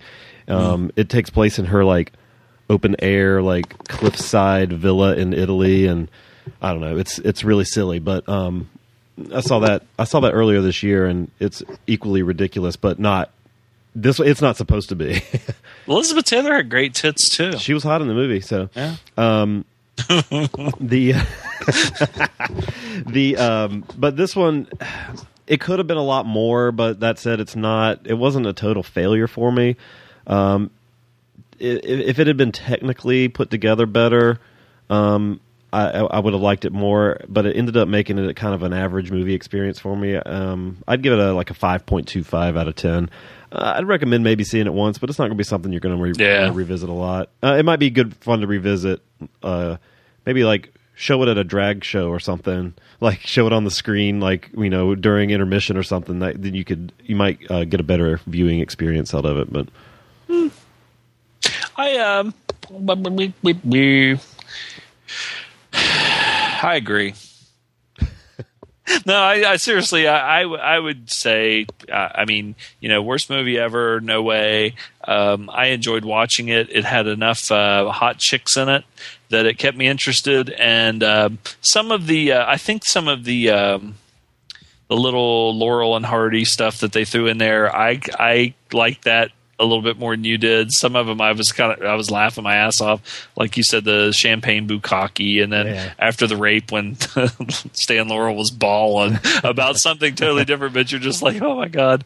well, some Um, of, some of it was in there. Some of that that stuff worked. Some of it was Yeah. in there that didn't really seem to tie in very well. Yeah, and then just Buck Loner. Well, I mean, um, uh, I I saw a movie, and I encourage everyone to see this movie. But not only see the movie, see the making of the movie, which is on the DVD. It's called uh, Winter Kills with Jeff Bridges. It's got this all star cast uh, of people that are from Hollywood past and it's kind of uh, if the book was about sort of like uh, the Kennedy assassination, but they changed names, and so they made this movie, and they had to get like uh, mafia money. They were running out of money, and people would show up on the set with like uh, they're like we're running out of money, literally running out of money, and people would show up on the set with brown paper bags full of cash to keep the movie going. So the making of it's really good too. But um, John Huston is in that, and he plays the like the Joe Kennedy matriarch character. But for some reason, when John Huston got older, whether it was Chinatown, Winter Kills, or this one, he he didn't give a fuck about like putting on a pair of speedos or something like that, or walking around showing his old saggy man tits and skinny legs. And he did that in this one, and he does it in those movies too. So, and he really he's he really comes off so gross and sleazy. Yeah. You know, so watching him was really cool too. And uh, but you know, you got the nips, you got the tits, you got the ass. Um, if they would have if they would have cut out if they would have cut out like the whole not I I don't know if I'd say cut out the whole Mae West thing, but recast it. I know why they had her in there, Yeah. but she was just too fucking old. She was like a hundred when this movie was made, and I mean, ooh, she was. It just was gross. But I would say like probably five point two five. Yeah, I, like I said, I agree with you. I think whatever you say is good with me. Five point two five. We'll we'll do a double up. Five point two five. Yeah, Cool. Kind of average average experience, but probably worth seeing at least once. So, all right, let's take a break, and we're going to come back and review a different movie with a similar theme. Uh, Hedwig and the Angry Inch. We'll be right back.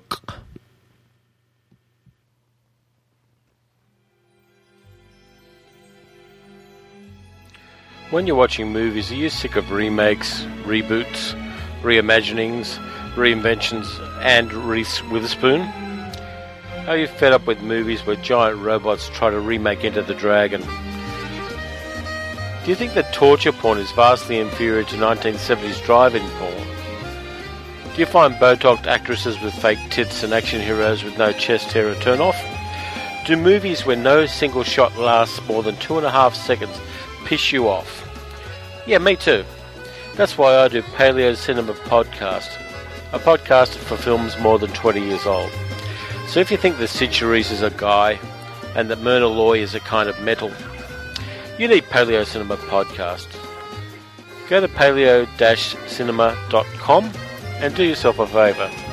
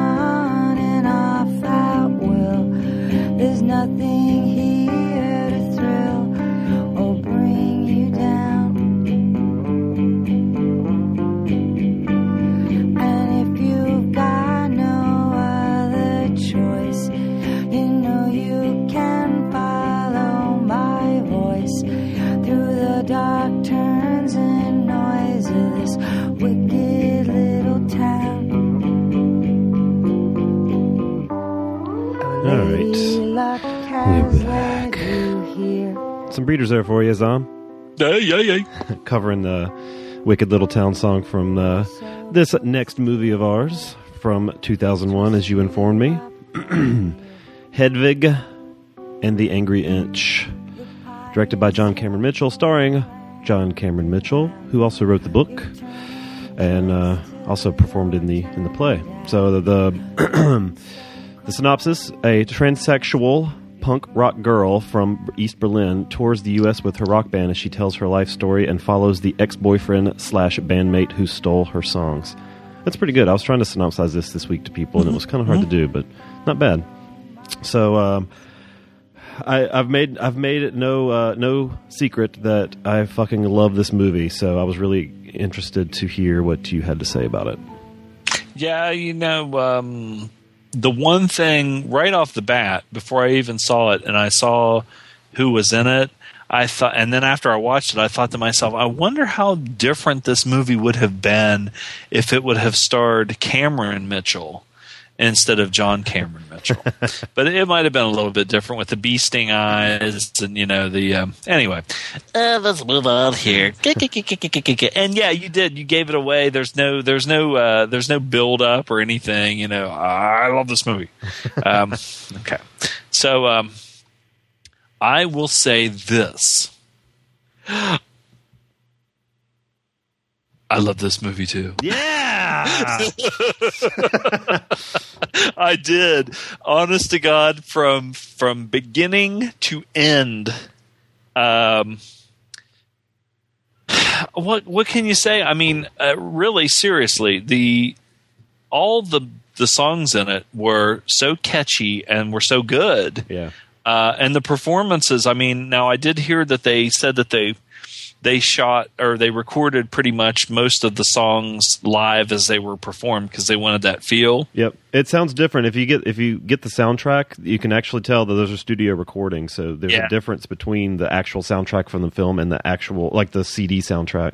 Well, that's one thing I I, I was kind of worried about because I was actually sitting there thinking. Um, I don't know if it was last night or when it was. You know, I was like, man, I'd like to get the soundtrack to this because the the songs I, I really like them, and I wondered if because when I read that they they recorded them as they were shooting because they wanted a live feel, if I would be disappointed when I got the um, the actual like album because it wouldn't sound the same. So um, I, I like I like the album, um, but you're right. It, it it does have a different sound.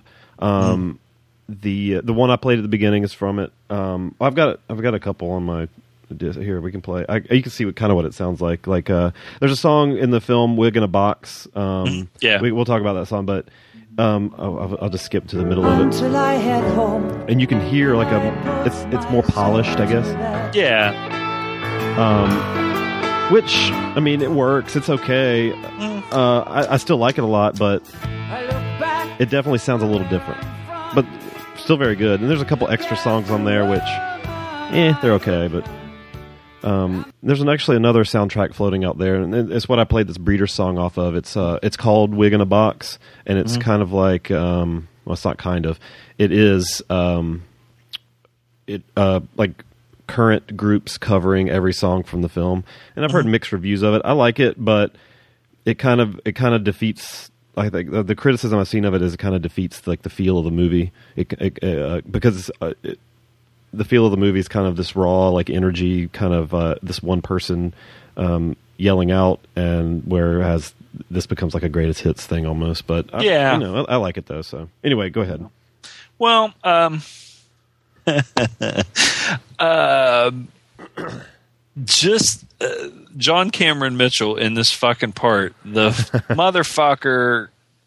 I don't know if I mean eh, he should have gotten like some goddamn kind of Academy Award or at least been nominated because he was fucking fantastic.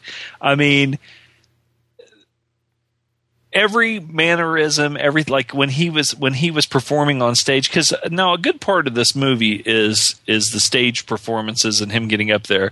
And Hedwig and the Angry Inch play some venues that are either non uh, let's just say non-traditional and some of them are very small Bill, it's always Bilge, Bilgewater restaurants. yeah, this is tiny little restaurants, and they're right in the middle. So then you have mom and dad sitting there. I could just see my dad sitting there eating at goddamn Applebee's, and there's like just the tables. They don't even clear any of the things away. They're just standing there right in the middle, uh, playing these songs. And then of course Hedwig um, is doing. Um, you know, he's he's a, a transgender person, and uh, some of the outfits, like it was kind of cool because he he at first is known for I guess into his small this small following of his for this one wig that he wears that's like almost like a big blonde Farrah Fawcett Yeah, looking yeah. hair, and then they wear the the uh, yellow foam. Uh, uh, head things, you know, as like a tribute, um, like the you know they always have the foam finger Yeah. things at, at things. Um, they're so cheap; I- they never stay on. You see people fucking holding them on Yeah, their heads all yeah. the time. Um, I did not. Now, I didn't. when I looked through the cast list, I was like, okay, well, you know, I think there was the one girl from uh, SNL uh, that played like a the manager or something like that. Um, yeah, but I didn't. I didn't expect to see anybody else that I would know or recognize in this. And then I'm watching it, and I'm like, holy shit, there's X Pac. You know, he's a, he's like, and he's a big part of it. this guy that is fucking the guitar player, and and he's pretty much Hedwig's. Um, well, I mean, he's like I think they're married. married. There's a husband. Yeah. But um, he looks like Sean Waltman, who played X Pac, X Pac, or Six Pack, or whatever in uh, in fucking wrestling. And I swear to God, I, the whole time I'm watching, I'm like, oh my god! Because also you have to take into account there that Sean Waltman, after um, he was in love with uh, Chyna. Oh, yeah. Laurer, who was kind of uh, who was way bigger than him on steroids, who looked like a man, who had a voice like this, you know, because she took so much testosterone. And uh, if you ever seen uh, uh, what is it, a Night in China, uh, where they have sex, and she has a clitoris that's as big as my thumb. Uh, so it's kind of there was there's the connection there. So I could see why he would be in this movie. Um, That uh, that character is played by Miriam Shor, who Mm-hmm. um, she's like largely a TV actress, but um, that was a girl. yeah. I thought it was a dude. No, no, no, no. Oh my god. Anyway, um, She was in the stage play too. the the uh, I liked uh, like all the little not so subtle um, comments that he makes. Like when he comes out and he has the big Randy Savage cape, and it says, uh, "Shit, what did it say?" Yankee go home on one wing and then says with me on the, Yeah, on the yeah, other yeah, wing. stuff like that throughout the whole movie. Just there was just things like that that were just fucking hilarious. Um, um, I like uh, the, one, the part where the one person says Jesus died for our sins, and the mother says so did Hitler. So did Hitler. yeah, and I'm like what? What? And uh, and um, some of the just uh, the comments that that Hedwig makes throughout the thing, like he's talking about, you know. I, I listen to the radio, all the American greats like Toni Tennille, Debbie Boone, Anne Murray, who's Canadian. You know, it throws that in there. It's Canadian. So I thought, of course, of uh, our friend up north. Our friends, not just one. Zzz. Um, the little, the little bishop in a turtleneck when he's talking about the wang. You get to Uh, see it. Yeah, yeah, yeah. And it's like, yes. And of course, I wrote in my notes beside of it, Pope's nose. Um, they they were they were kind of diverse because they did have a song that was kind of like a country song called Sugar Daddy, and it kind of had a twangy country mu- country music thing going for it. Um, when like it's just them performing in those restaurants and there's like this old man and and, and uh, she gets up and is like fucking walking on the tables and shit and has this uh I really mini laughed at that. yeah the mini skirt dress that has like the the tassel kind Yeah. of look and goes over to this old man spreads her fucking leg puts her one foot up and goes it's a car wash ladies and It's a gentlemen car wash, ladies and gentlemen. While the music's still playing, the little tassels are brushing the old dude's Oh face. god, um, the they're I like th- that that uh, you know when they the, the first song about the Berlin Wall and everything was really. It's just a good song. It was really cool, you know. But when she's up there performing and uh, uh, just fucking has the mic and is just shaking it back and forth. And, and a lot of the shit where she just giving looks to the camera. She throws like a nut up in the air and tries to catch it mouth. Doesn't catch it. It's just like eh just gives this look pantomime with her face you know like eh fuck it you know. Um it was just funny watching the performances uh, about a million times. Like I, I was laughing my ass off. Um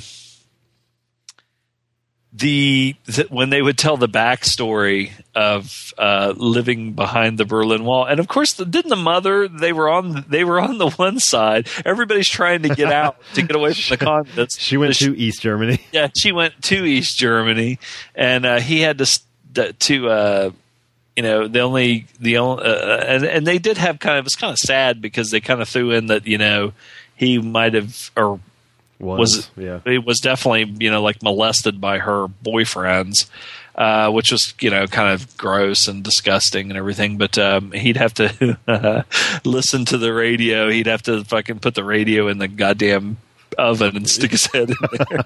Just lay there with his head in the oven. But um, the uh, the guy fuck i'm trying to think what his name was um, oh his his first uh, the, the the military guy. Oh, Luther. Luther, yeah, Luther. The, hey, baby, and they show the close up of the mouth and the teeth of that big smile and the big teeth. hey, baby, So gross looking. fine, mama. And if you was a if you was a woman, Yeah. I, you know, like oh my god, it was it was really kind of gross, just the way they shot it, really sleazy. And um, It was. It was. A, that was a great scene. The um, Hedwig's laying, which I thought was kind of neat too. Uh, Hedwig is laying naked, sunbathing on basically just like a pile of what used to be a trash stuff, church. yeah. It's a. It was a church. Oh yeah, yeah, that's right. It- he said it was a church. Yeah. And um, Luther comes up and is checking out what he thinks is a chick laying there, because uh, Hedwig at this point, uh, Hedwig is got it's got to be said is a you know late teens, maybe even early twenties by this point, and um, is uh, you know has uh, dyed hair and wears lipstick and stuff, but um, uh, is laying face down, so all you see is ass. And this guy, Well, I got to tell you, even face down, um, I I did that was a, I wouldn't have thought that was a chick. Well, so know? Luther mistakes Hedwig for a, a woman, and then Hedwig kind of like rolls over, and you get a funny shot of like you know Luther being like, "Oh," and he's like, uh, "Damn, Hansel." Uh, Hansel was his name before. Yeah. Like, Damn, Hansel! I can't believe you're not a girl. yeah, and, like, um, okay. and a total like you know, quite obvious but quite funny scene where uh, uh, Luther's like giving, I guess Hansel the candy. the ca- the, the gummy bears, and, That was kind of that, that was kind of creepy because it, it it was almost like I thought it was funny because of course you know he was just freaking out because of all the different flavors and then he was like goes back and and he's like I he was like resisting it so he went back to the uh to the um was it like the East German candy, which basically probably tasted like shit? You know, they didn't have any flavor to it. Uh, but it kind of grossed me out because it was almost kind of like a um, a pedophile giving a kid candy. Yeah, you know? yeah, and that, well, that part where he's talking about the flavors, I, I totally thought was just talking, thinking that he was talking about sucking cock for the first time. Yeah, yeah, and just letting them fall out of his mouth all over his chest and stuff like that.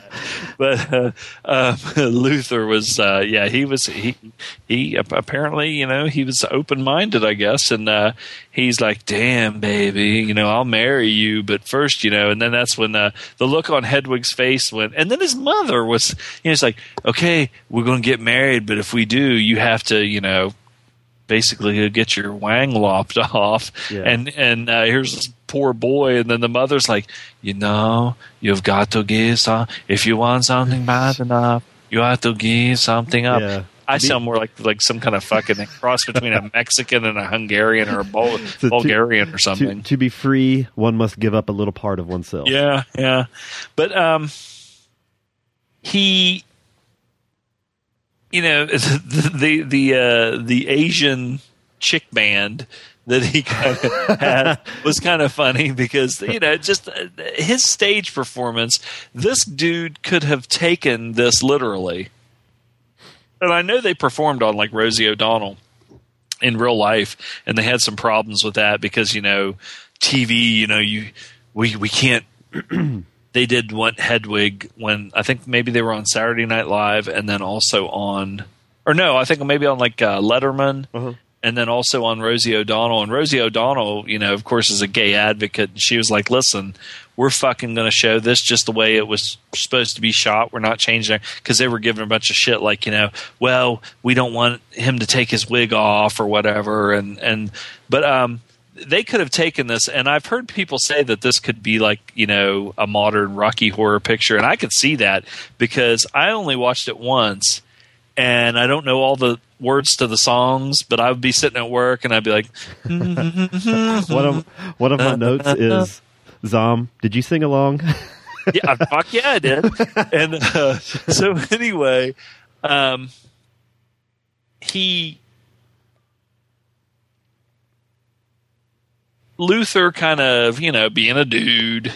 He gets tired of that pussy after a while, you know. or the, sorry, the angry inch. Yeah, that's Angry we have, we haven't said that yet. I, and I guess it's not really giving away anything. The angry inch is uh, Hedwig's sex change operation is botched.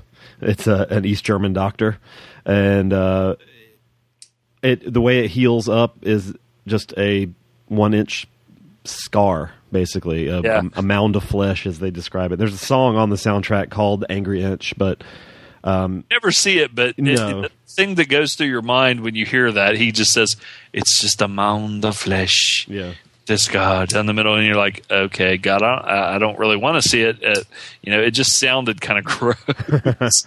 but but you feel sorry for him because you know I actually uh, uh, saw on like some show one time. You know, first of all, when someone goes and says, you know, I want to, I want to, you know, I'm a man and I want to become a woman, or I'm a woman and I want to become a man. They make them go through extensive psychological testing yeah, because, of course, you know, first of all, it's something you cannot take back. You know, Yeah, once it's done, it's done. And uh, and um, but not only that, you know, they they make you wait like uh, two years or something like that. Mm-hmm. Well. You know, Hedwig is kind of. they didn't have that over there. The guy, it was almost like Myra Breckinridge, where the guy just comes in with a knife and says, "You know, well, what was the one? Was that Myra Breckinridge or was it Hedwig where the guy says, "How about just a circumcision? It'd be cheaper." Oh, that was my that was Myra Breckinridge. Okay. he was like, okay, yeah, but that's a little different, you know.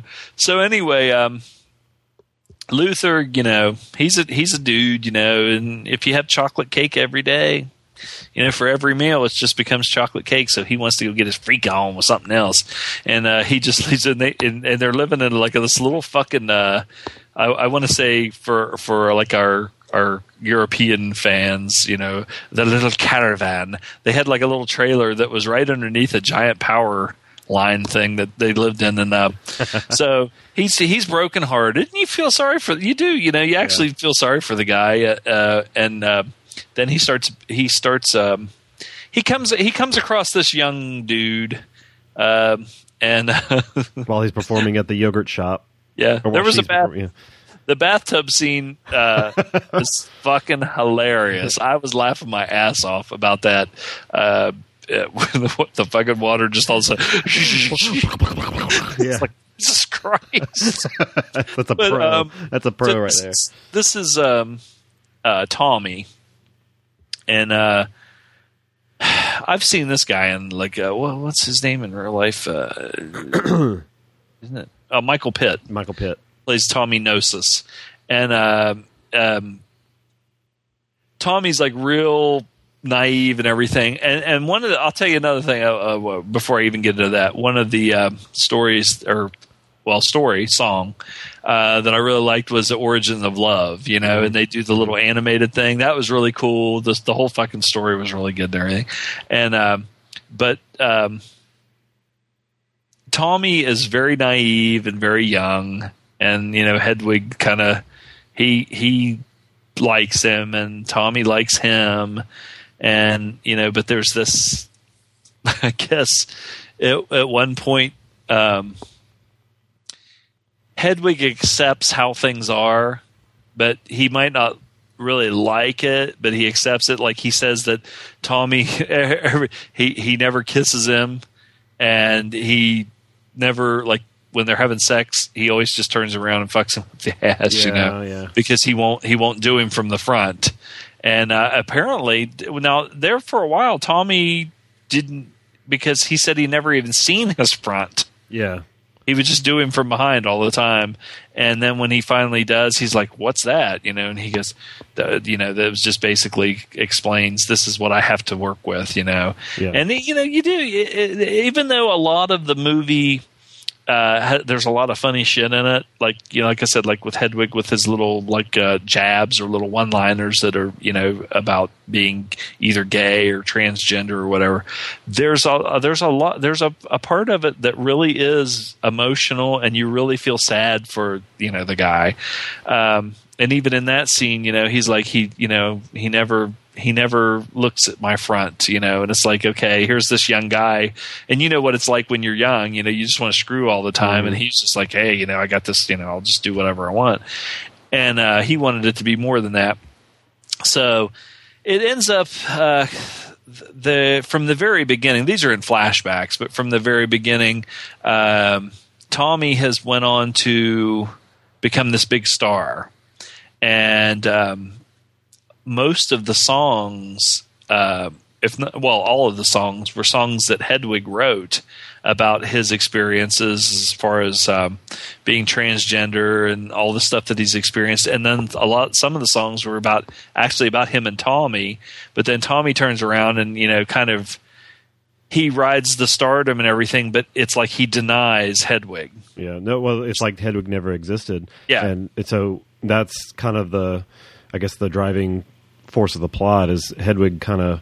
Well, the reason Hedwig plays these tiny little restaurants is she's kind of obsessed with, I guess, exposing Tommy in some way. And Yeah, she followed the, the her concert thing follows his. Yeah, like so they're like right across the street or down the street. Wh- Every mm-hmm. every Tommy Gnosis concert has a Hedwig and the Angry Inch Bilgewater restaurant concert Yeah. right down the street. So And I'd like to know who the fuck, but you know, whoever owned that that chain of, of restaurants is like, was that a wise decision? I mean, it would be fucking interesting as shit, but I, mean, I don't know. You know, that's not for everybody. But um, so he's trying to, and and, and even to the point where like, um, I think Tommy, Tommy is rich and famous now, and he, um, eh, you know, he's like, I don't want anybody to know about this because he's like, uh, he would be like Justin Bieber now or something, or or fucking Timberlake, you know, because you know Timberlake's doing that shit too. Anyway, uh, especially after seeing that turd movie, I gotta cut him down, that fucker. Anyway, um, he, it, it, it, it's to the point where like they have like a restraining order uh, you know, and, and somebody's like, you know, about like Hedwig stalking him, and Yeah. and uh, like they go, they have like a not a book signing, but you could meet Tommy Gnosis, and they go up in there as, as as soon as the woman that is Tommy's representative sees Hedwig, there's you know they they know the whole story and everything. They call se- security but you know, so Tommy's kind of a dick, and um, but um, it just goes along like that, and and you know, Hedwig's trying to. He wants the recognition that he deserves because, like I said, the songs. You know, he's he's totally been slighted. He wrote the songs. Uh, you know, he said he collaborated, but you know, Tommy didn't fucking write shit. He was Yeah. he's kind of a dumbass, and um, he wrote the songs. He's not getting any uh, uh, fame or any um, acknowledgement, but more than that, he's in love with Tommy yeah, and he's hurt, you know. So it's not just it's not just a fame thing or anything like that. you know, he just wanted to be with him. it's like um, it's it's it's for. The, I think it might even be more than just being in love with him because you know Hedwig since Hedwig was a child felt kind of. And, and the origin of love song kind of explains it. searching for your other half. yeah, it kind of feels split. Um, and you know that's really well illustrated by being having a bot sex change because then you're kind of like neither, you know, either male or female, and there's a lot of it's it, what I like a lot in it is that theme of duality in the movie, just the com, uh, comba- confused identity and finding who you are, and you know, Tommy is Hedwig's just total weakness. It's like uh, Yeah. she she Yeah. sees the innocent boy. You know, or Hedwig sees the innocent boy in Tommy Right. in herself, I think, or in himself, um, and then it's something you know she she's missed like th- there's not there anymore and and it doesn't matter what Tommy does he could shit on her for the rest of his life and she'd Yeah. still kind of run back to him every time Well, uh, yeah, I mean, and there. I mean, let's face it. I think most people have had someone like that in their Yeah, life yeah. where you know they're like, they, and and they probably just like Hedwig is doing is making more out of it than you're. You're putting that person on this pedestal that like. You see those movies, you know, with Tom Cruise and fucking Renee Zellweger, whatever. You complete me and all this and that bullshit. Uh, hey, maybe maybe eventually, you know, whatever. Maybe that is true. I don't know, but um, um, it's like he's. I think he put Tommy up on this pedestal and thinking, you know, the origin of love, and uh, but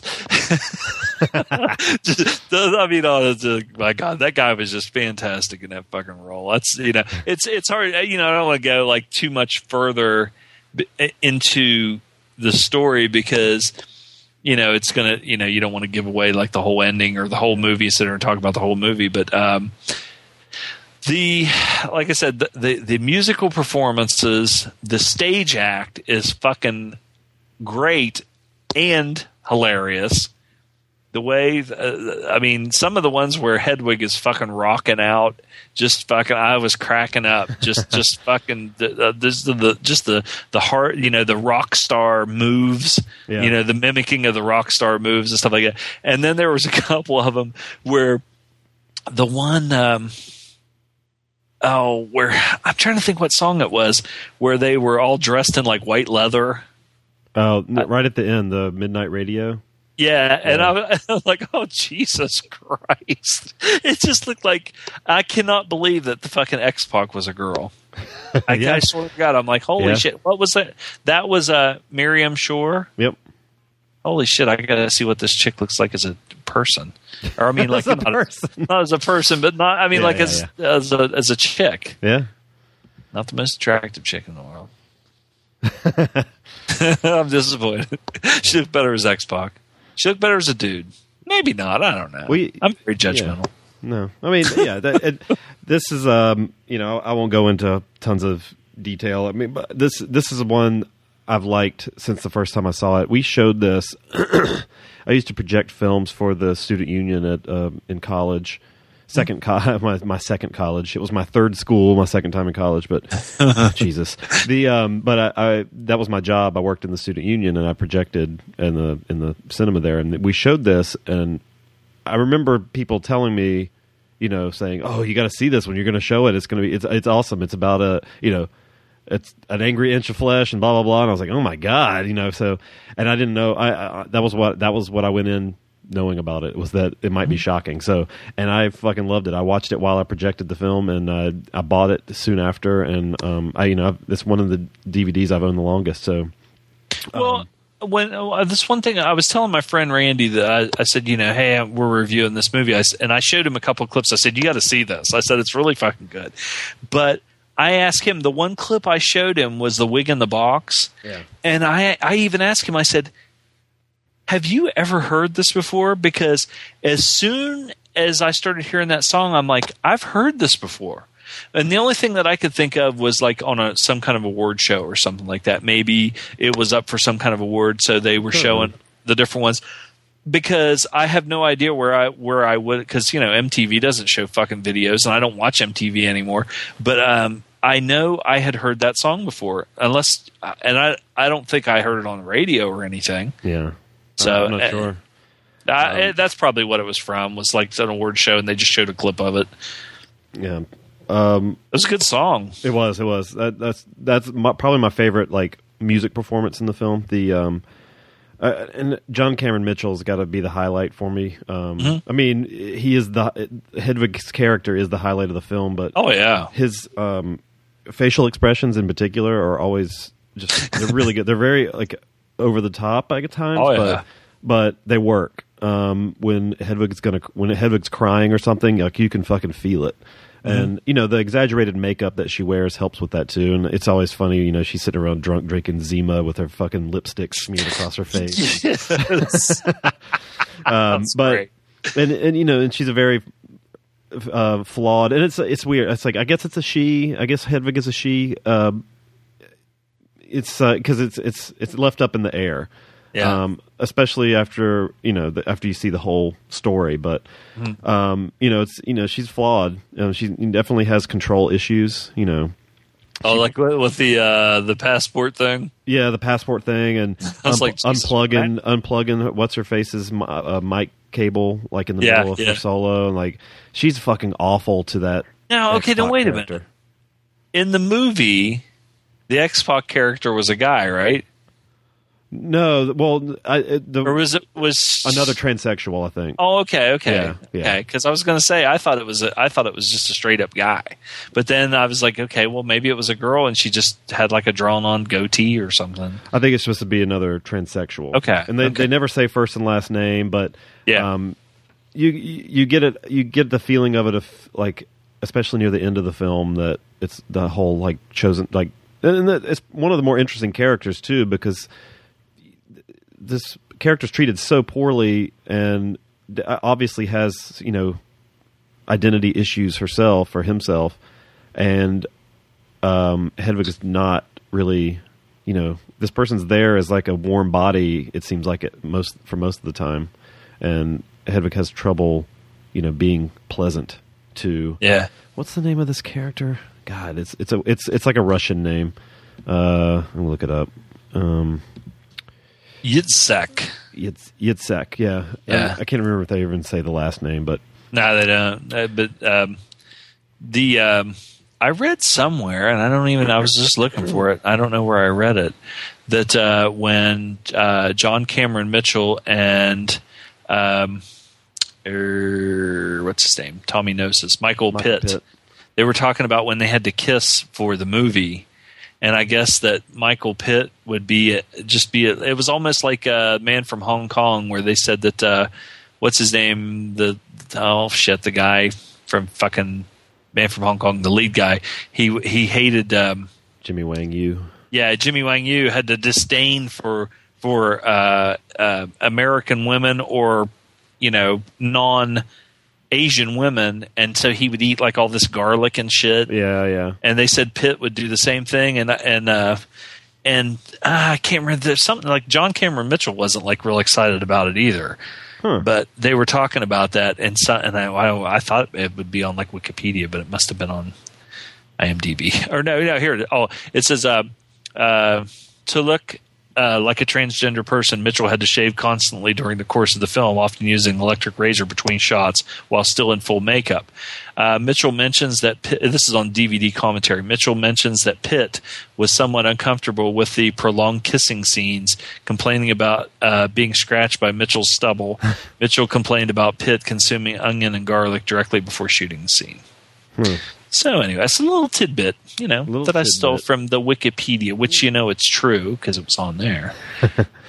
but uh, yeah, I liked it. I liked the movie. Good movie. Uh, Good the film. uh, the uh, the Yeah, uh, sure. I, I did like the when the kid was in the oven. I, I like the little the little seat, the like, mom throwing a tomato at him. I thought that was oh, what was that? She had those stewed tomatoes. She was peeling tomatoes and eating Oh, them. but- so it was gross. Ugh, like foreskin or it, something. was- it was pretty funny though that uh, when she chucks a tomato at him while he's singing the Lou Reed song and the and the colored girls go do Yeah. do do, and and he doesn't even stop. He just has like those skins like all over him, and he just takes it. Like, he just just reaches up and starts eating them. Yeah. uh, and the oh and the um, I like I got I, I laughed at the picture of Luther eating that giant hot dog. Uh, Luther was uh, uh, was uh, one of you know he was definitely memorable. yeah, That close up of his teeth, yeah. baby, The um, you look so fine. and the the the wig in a box scene i think the with movies like this that are stage plays first um, a lot of the time these the films like this have trouble not just being a stage play themselves Right. um, and it's best i think it's best uh, displayed here how how well this separates itself from being just a stage play with the cinematography in the uh, in the wig in a box scene as the you know the it starts off slow and Hedwig's you know d- depressed, but it's kind of like slowly panning around this um, this small trailer that she's now living in by herself, and like you get like a little glimpse out the windows every once in a while, and like her goofy bandmates are outside playing a guitar or whatever, and Yeah. and the whole fucking side of the trailer opens and it's like a stage and it's it's just it's really really well done and it's, it's like that's kind of what makes this a film over something that you'd see just live or, you know on a stage. Well, that's like I said, like the the uh, you know, as far as just being a movie, um, the origins of love thing, the, the animation thing, it was just really cool. I mean, it was simple. Yeah. You know, the it wasn't like you know this really elaborate animation, but it was still pretty cool. You know Yeah, how they did yeah. it. Yep, and then um, the there's a really cool shot right around that scene too. With uh, it was right before the makeout, I guess, when uh, Tommy and Hedwig's faces are kind of merged together at one point, um, and it kind of mimics the tattoo that Hedwig has on her hip, uh, the, the, the split face. But you see Tommy's like eye reflected in this tiny little handheld mirror, but it lines up perfectly with John Cameron Mitchell's face, and it's really well yeah, done, yeah, so- yeah, yeah. The mirror thing was really cool. I I I noticed that like when I was watching it. But the thing with that was, you know, because Hedwig was always, like I said, looking for his other half, Yeah. and so they had it lined up so that Tommy's eye and part of his cheek and everything, like you said, lined up with his face. But then when you saw how Tommy was seeing it, he was just seeing just him. Yeah.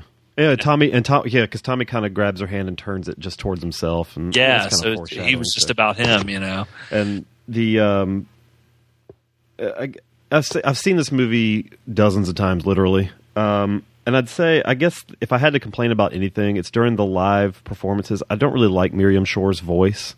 I think it kind of detracts from the the sound at times.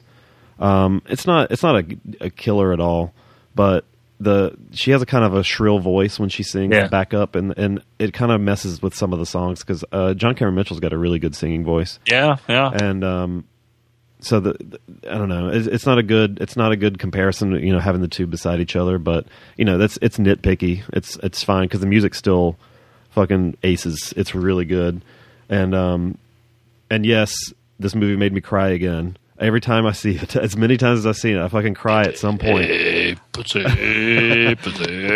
I mean, it, it got me so bad once. The usually it's the very it's the very like the the closing like five minutes of the film, um, the very the kind of like stylized uh, meeting of two people and blah blah blah.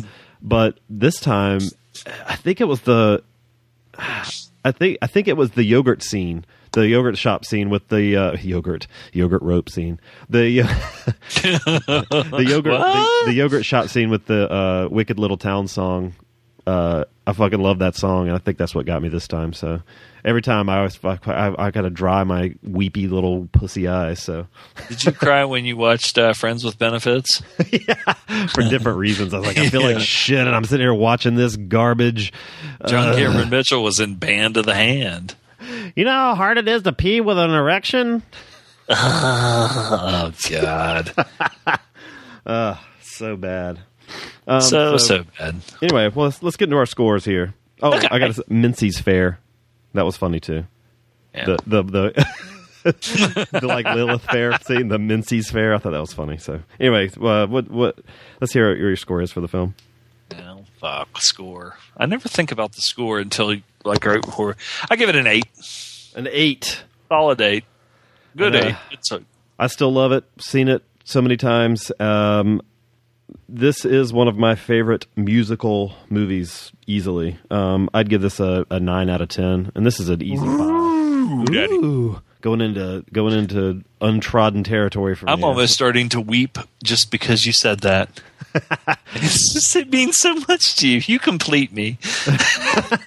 you should no. You should have gave it a two, and then it would have been a ten. I fucking hate this movie. The um, this is uh, if you like, you know, if you like Rocky Horror that kind of thing, this is an easy buy, even if you've never seen it. Um, it's really good. It's touching. It's funny. Um, great music. So all around. Show it to all your friends that are like really redneck. I'm gonna show it to my dad. Dad, check out this shit. What are we watching that goddamn shit for? I told right. you if you got those tattoos, you'd become a homo, It's true. fatty. Did I ever tell you? Did I ever tell you the story about him asking me that? He What? uh, so uh, You wanted I- some gummy bears? Yeah, I had some, I had some. I had, I had the, the the girl I pined after in high school. I would always go over to her house and hang out because I was that guy. I was like wanted to Yeah. be there, bleh. and um And yeah, and then so I come home from hanging out with her, and my dad is literally sitting drunk in the middle of the driveway. He's sitting on the ground, not in a chair, and and I was I walked past him, and he's like, "Come here a minute." and I was like, "Yeah." He's like, "Where you been?" I was like, "You know, I was over there." Well, "So you tried to fuck her yet? And I'm like, "Uh, no." uh, And he said, "Why not? Are you gay?" And I said, "Uh, yeah, I'm going inside." and then you went in your room and you're like, put on my makeup. I'm pulling a wig down from the shelf. I thought you were gonna say you came home and your dad was sitting in the middle of the driveway drunk with that fucking big yellow styrofoam head wig, wig on top, his- crying.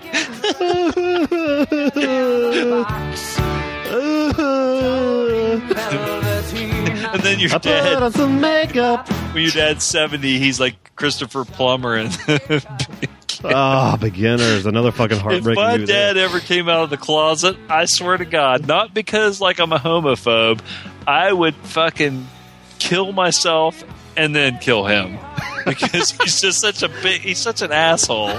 You know, it wouldn't surprise me. I'd be like, "You son of a bitch, you motherfucker." Ah, all right. Uh, so uh, good. very fun. I'm glad you liked it. Yeah. Cool. Let's take a break and uh, we'll come back and do uh, a little bit of feedback and some other some other fun goodbyes. We'll be right back. we'll be right back.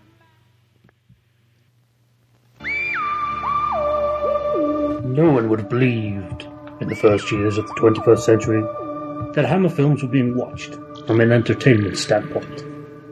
No one could have dreamed that Amicus films were being scrutinized as someone with a microscope studies creatures that swarm and multiply in a drop of water.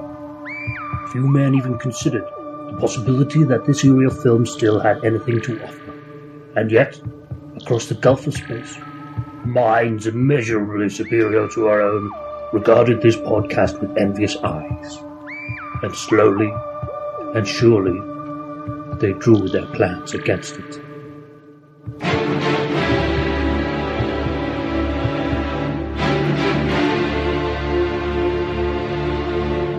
The Hamicus Podcast.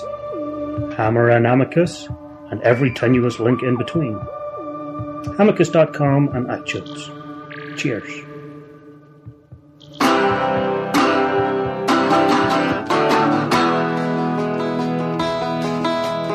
met her in a club down in Old Soho where you drink champagne and it tastes like Coca-Cola. C-O-L-A Cola.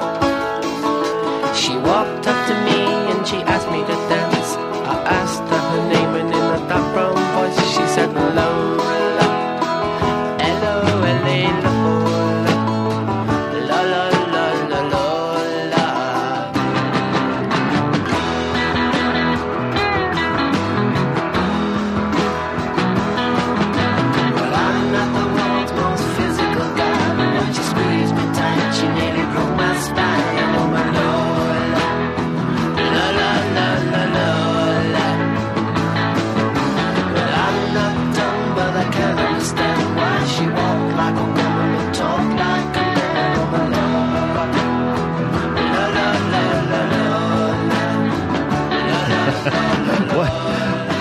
Wondered what a dark brown voice sounds like.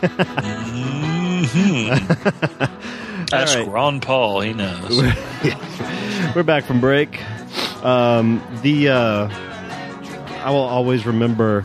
I love listening to that um, that Hamicus promo because it makes me think of us sitting at that uh, that pub in Cincinnati and Will and a couple other people like saying every tenuous link in between together. It was so great. that, was, that was a fun dinner. So, um,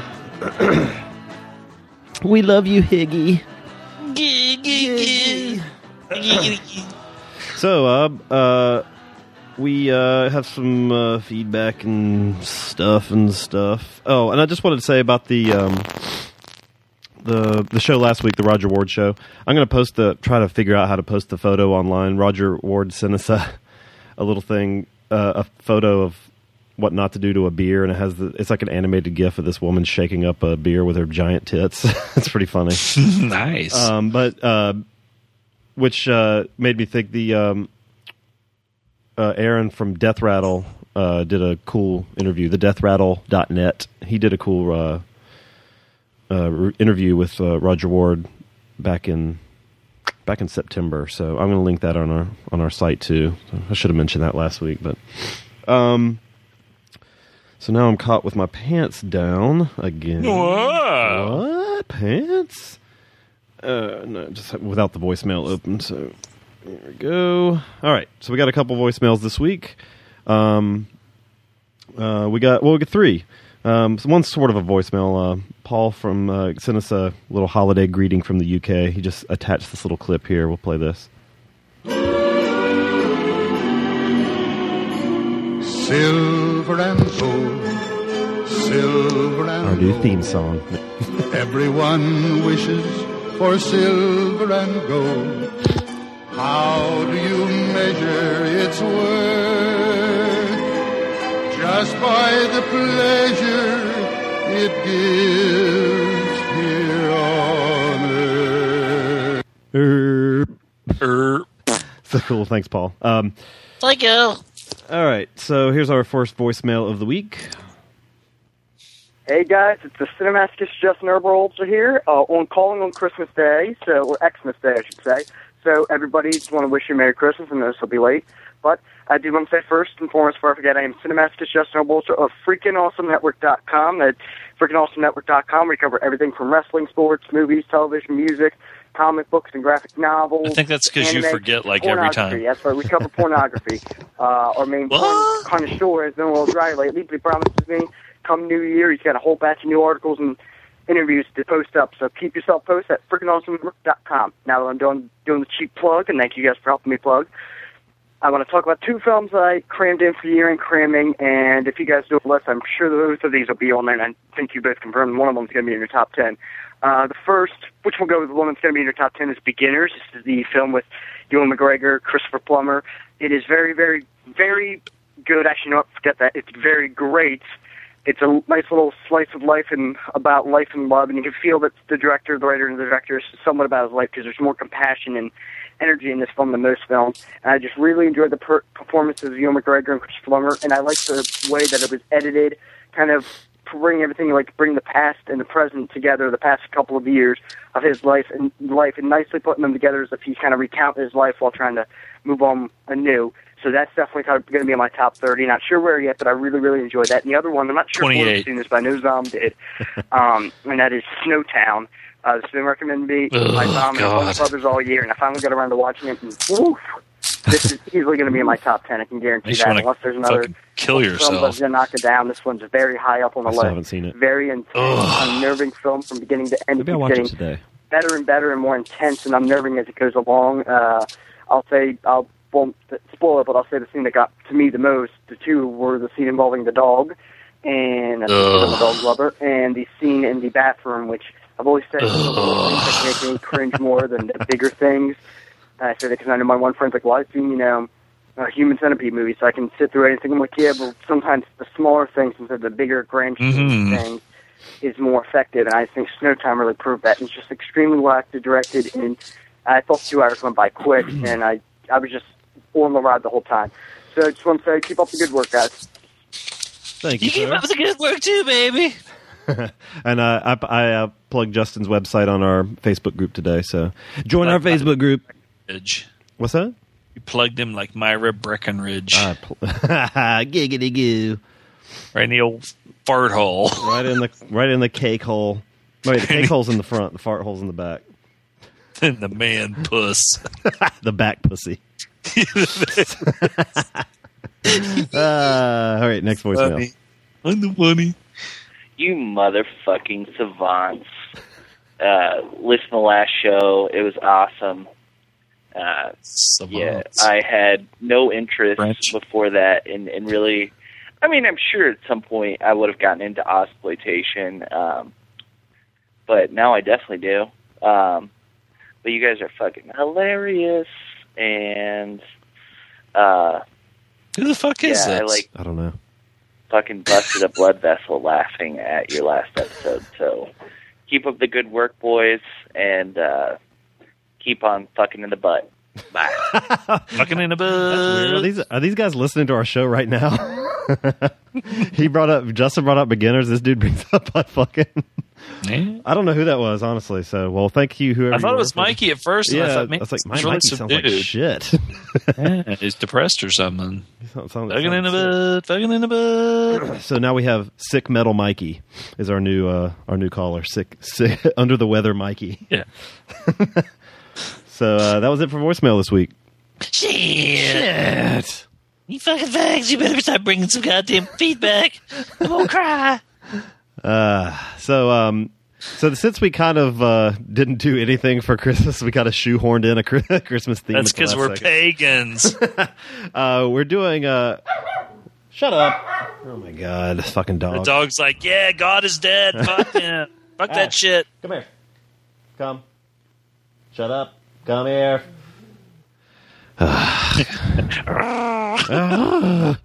You're so tough. So tough. Don't you yell at me, you motherfucker!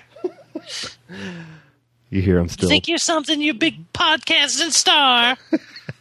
Um, so You ain't shit. So this week we're going to do a, uh New Year's related show, and we're going to we're going to do a, co- a show about like change, fate, free will. We're going to do two movies that probably aren't really related. Well, maybe in a little, little way. Free Um, Willy and Precious. Free Willy and that's terrible. It took me a second. what? That was worse than the other one, maybe. That I Hunger and Precious or something. I don't know what the fuck. Um, we're going to do uh, 1993's Groundhog Day. Love the Bill Murray. Love the Bill Murray. And we're going to do 1972's Slaughterhouse Five, movie about a dude living in more than one time at once, and a dude about, oh wait, a dude about a dude about a movie about a dog that lives underground or something. It's a dude. He's got the movie, and it's at the, the, fucking ground, the hog. So yeah, Slaughterhouse Five and Groundhog Day for next week. Kind of an interesting mix there. I like that. It's good. Yeah. Awesome. Well, uh, you got anything else to add on this fine, fine episode 19, sir? Uh, I don't think so. Um, no. It's, uh, it's uh, this this one's going out with a whimper. As it usually does. Except for last week, the God is Dead shit was just fun. That was not uh, meant to be a religious an indictment of all religion. just just the annoying ones. Just ones where there's like a de like a god. so stupid. oh my god, this mustache. Oh my god, I'm starving. I'm gonna go eat some sausage and fucking fuck just Farrah sit in my own fat. Mm, if I was Lee Majors, I wish I was Lee Majors, just so I could have had that And and a bionic arm.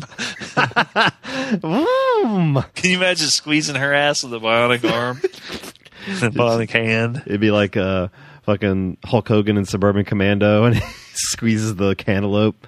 It explodes all over that woman's face. I don't find him sexy at all. Lee Majors? Hulk Hogan. okay. Ever since we reviewed that movie, and he's like so just gross. And he was doing push-ups on the bed. Yeah. Wait, that oh, that's from episode one. That was awesome. So, all right, tune in next week for our New Year's episode. Until then, this is Loaf saying Loaf Oot. Zom saying Zom out. Bye bye.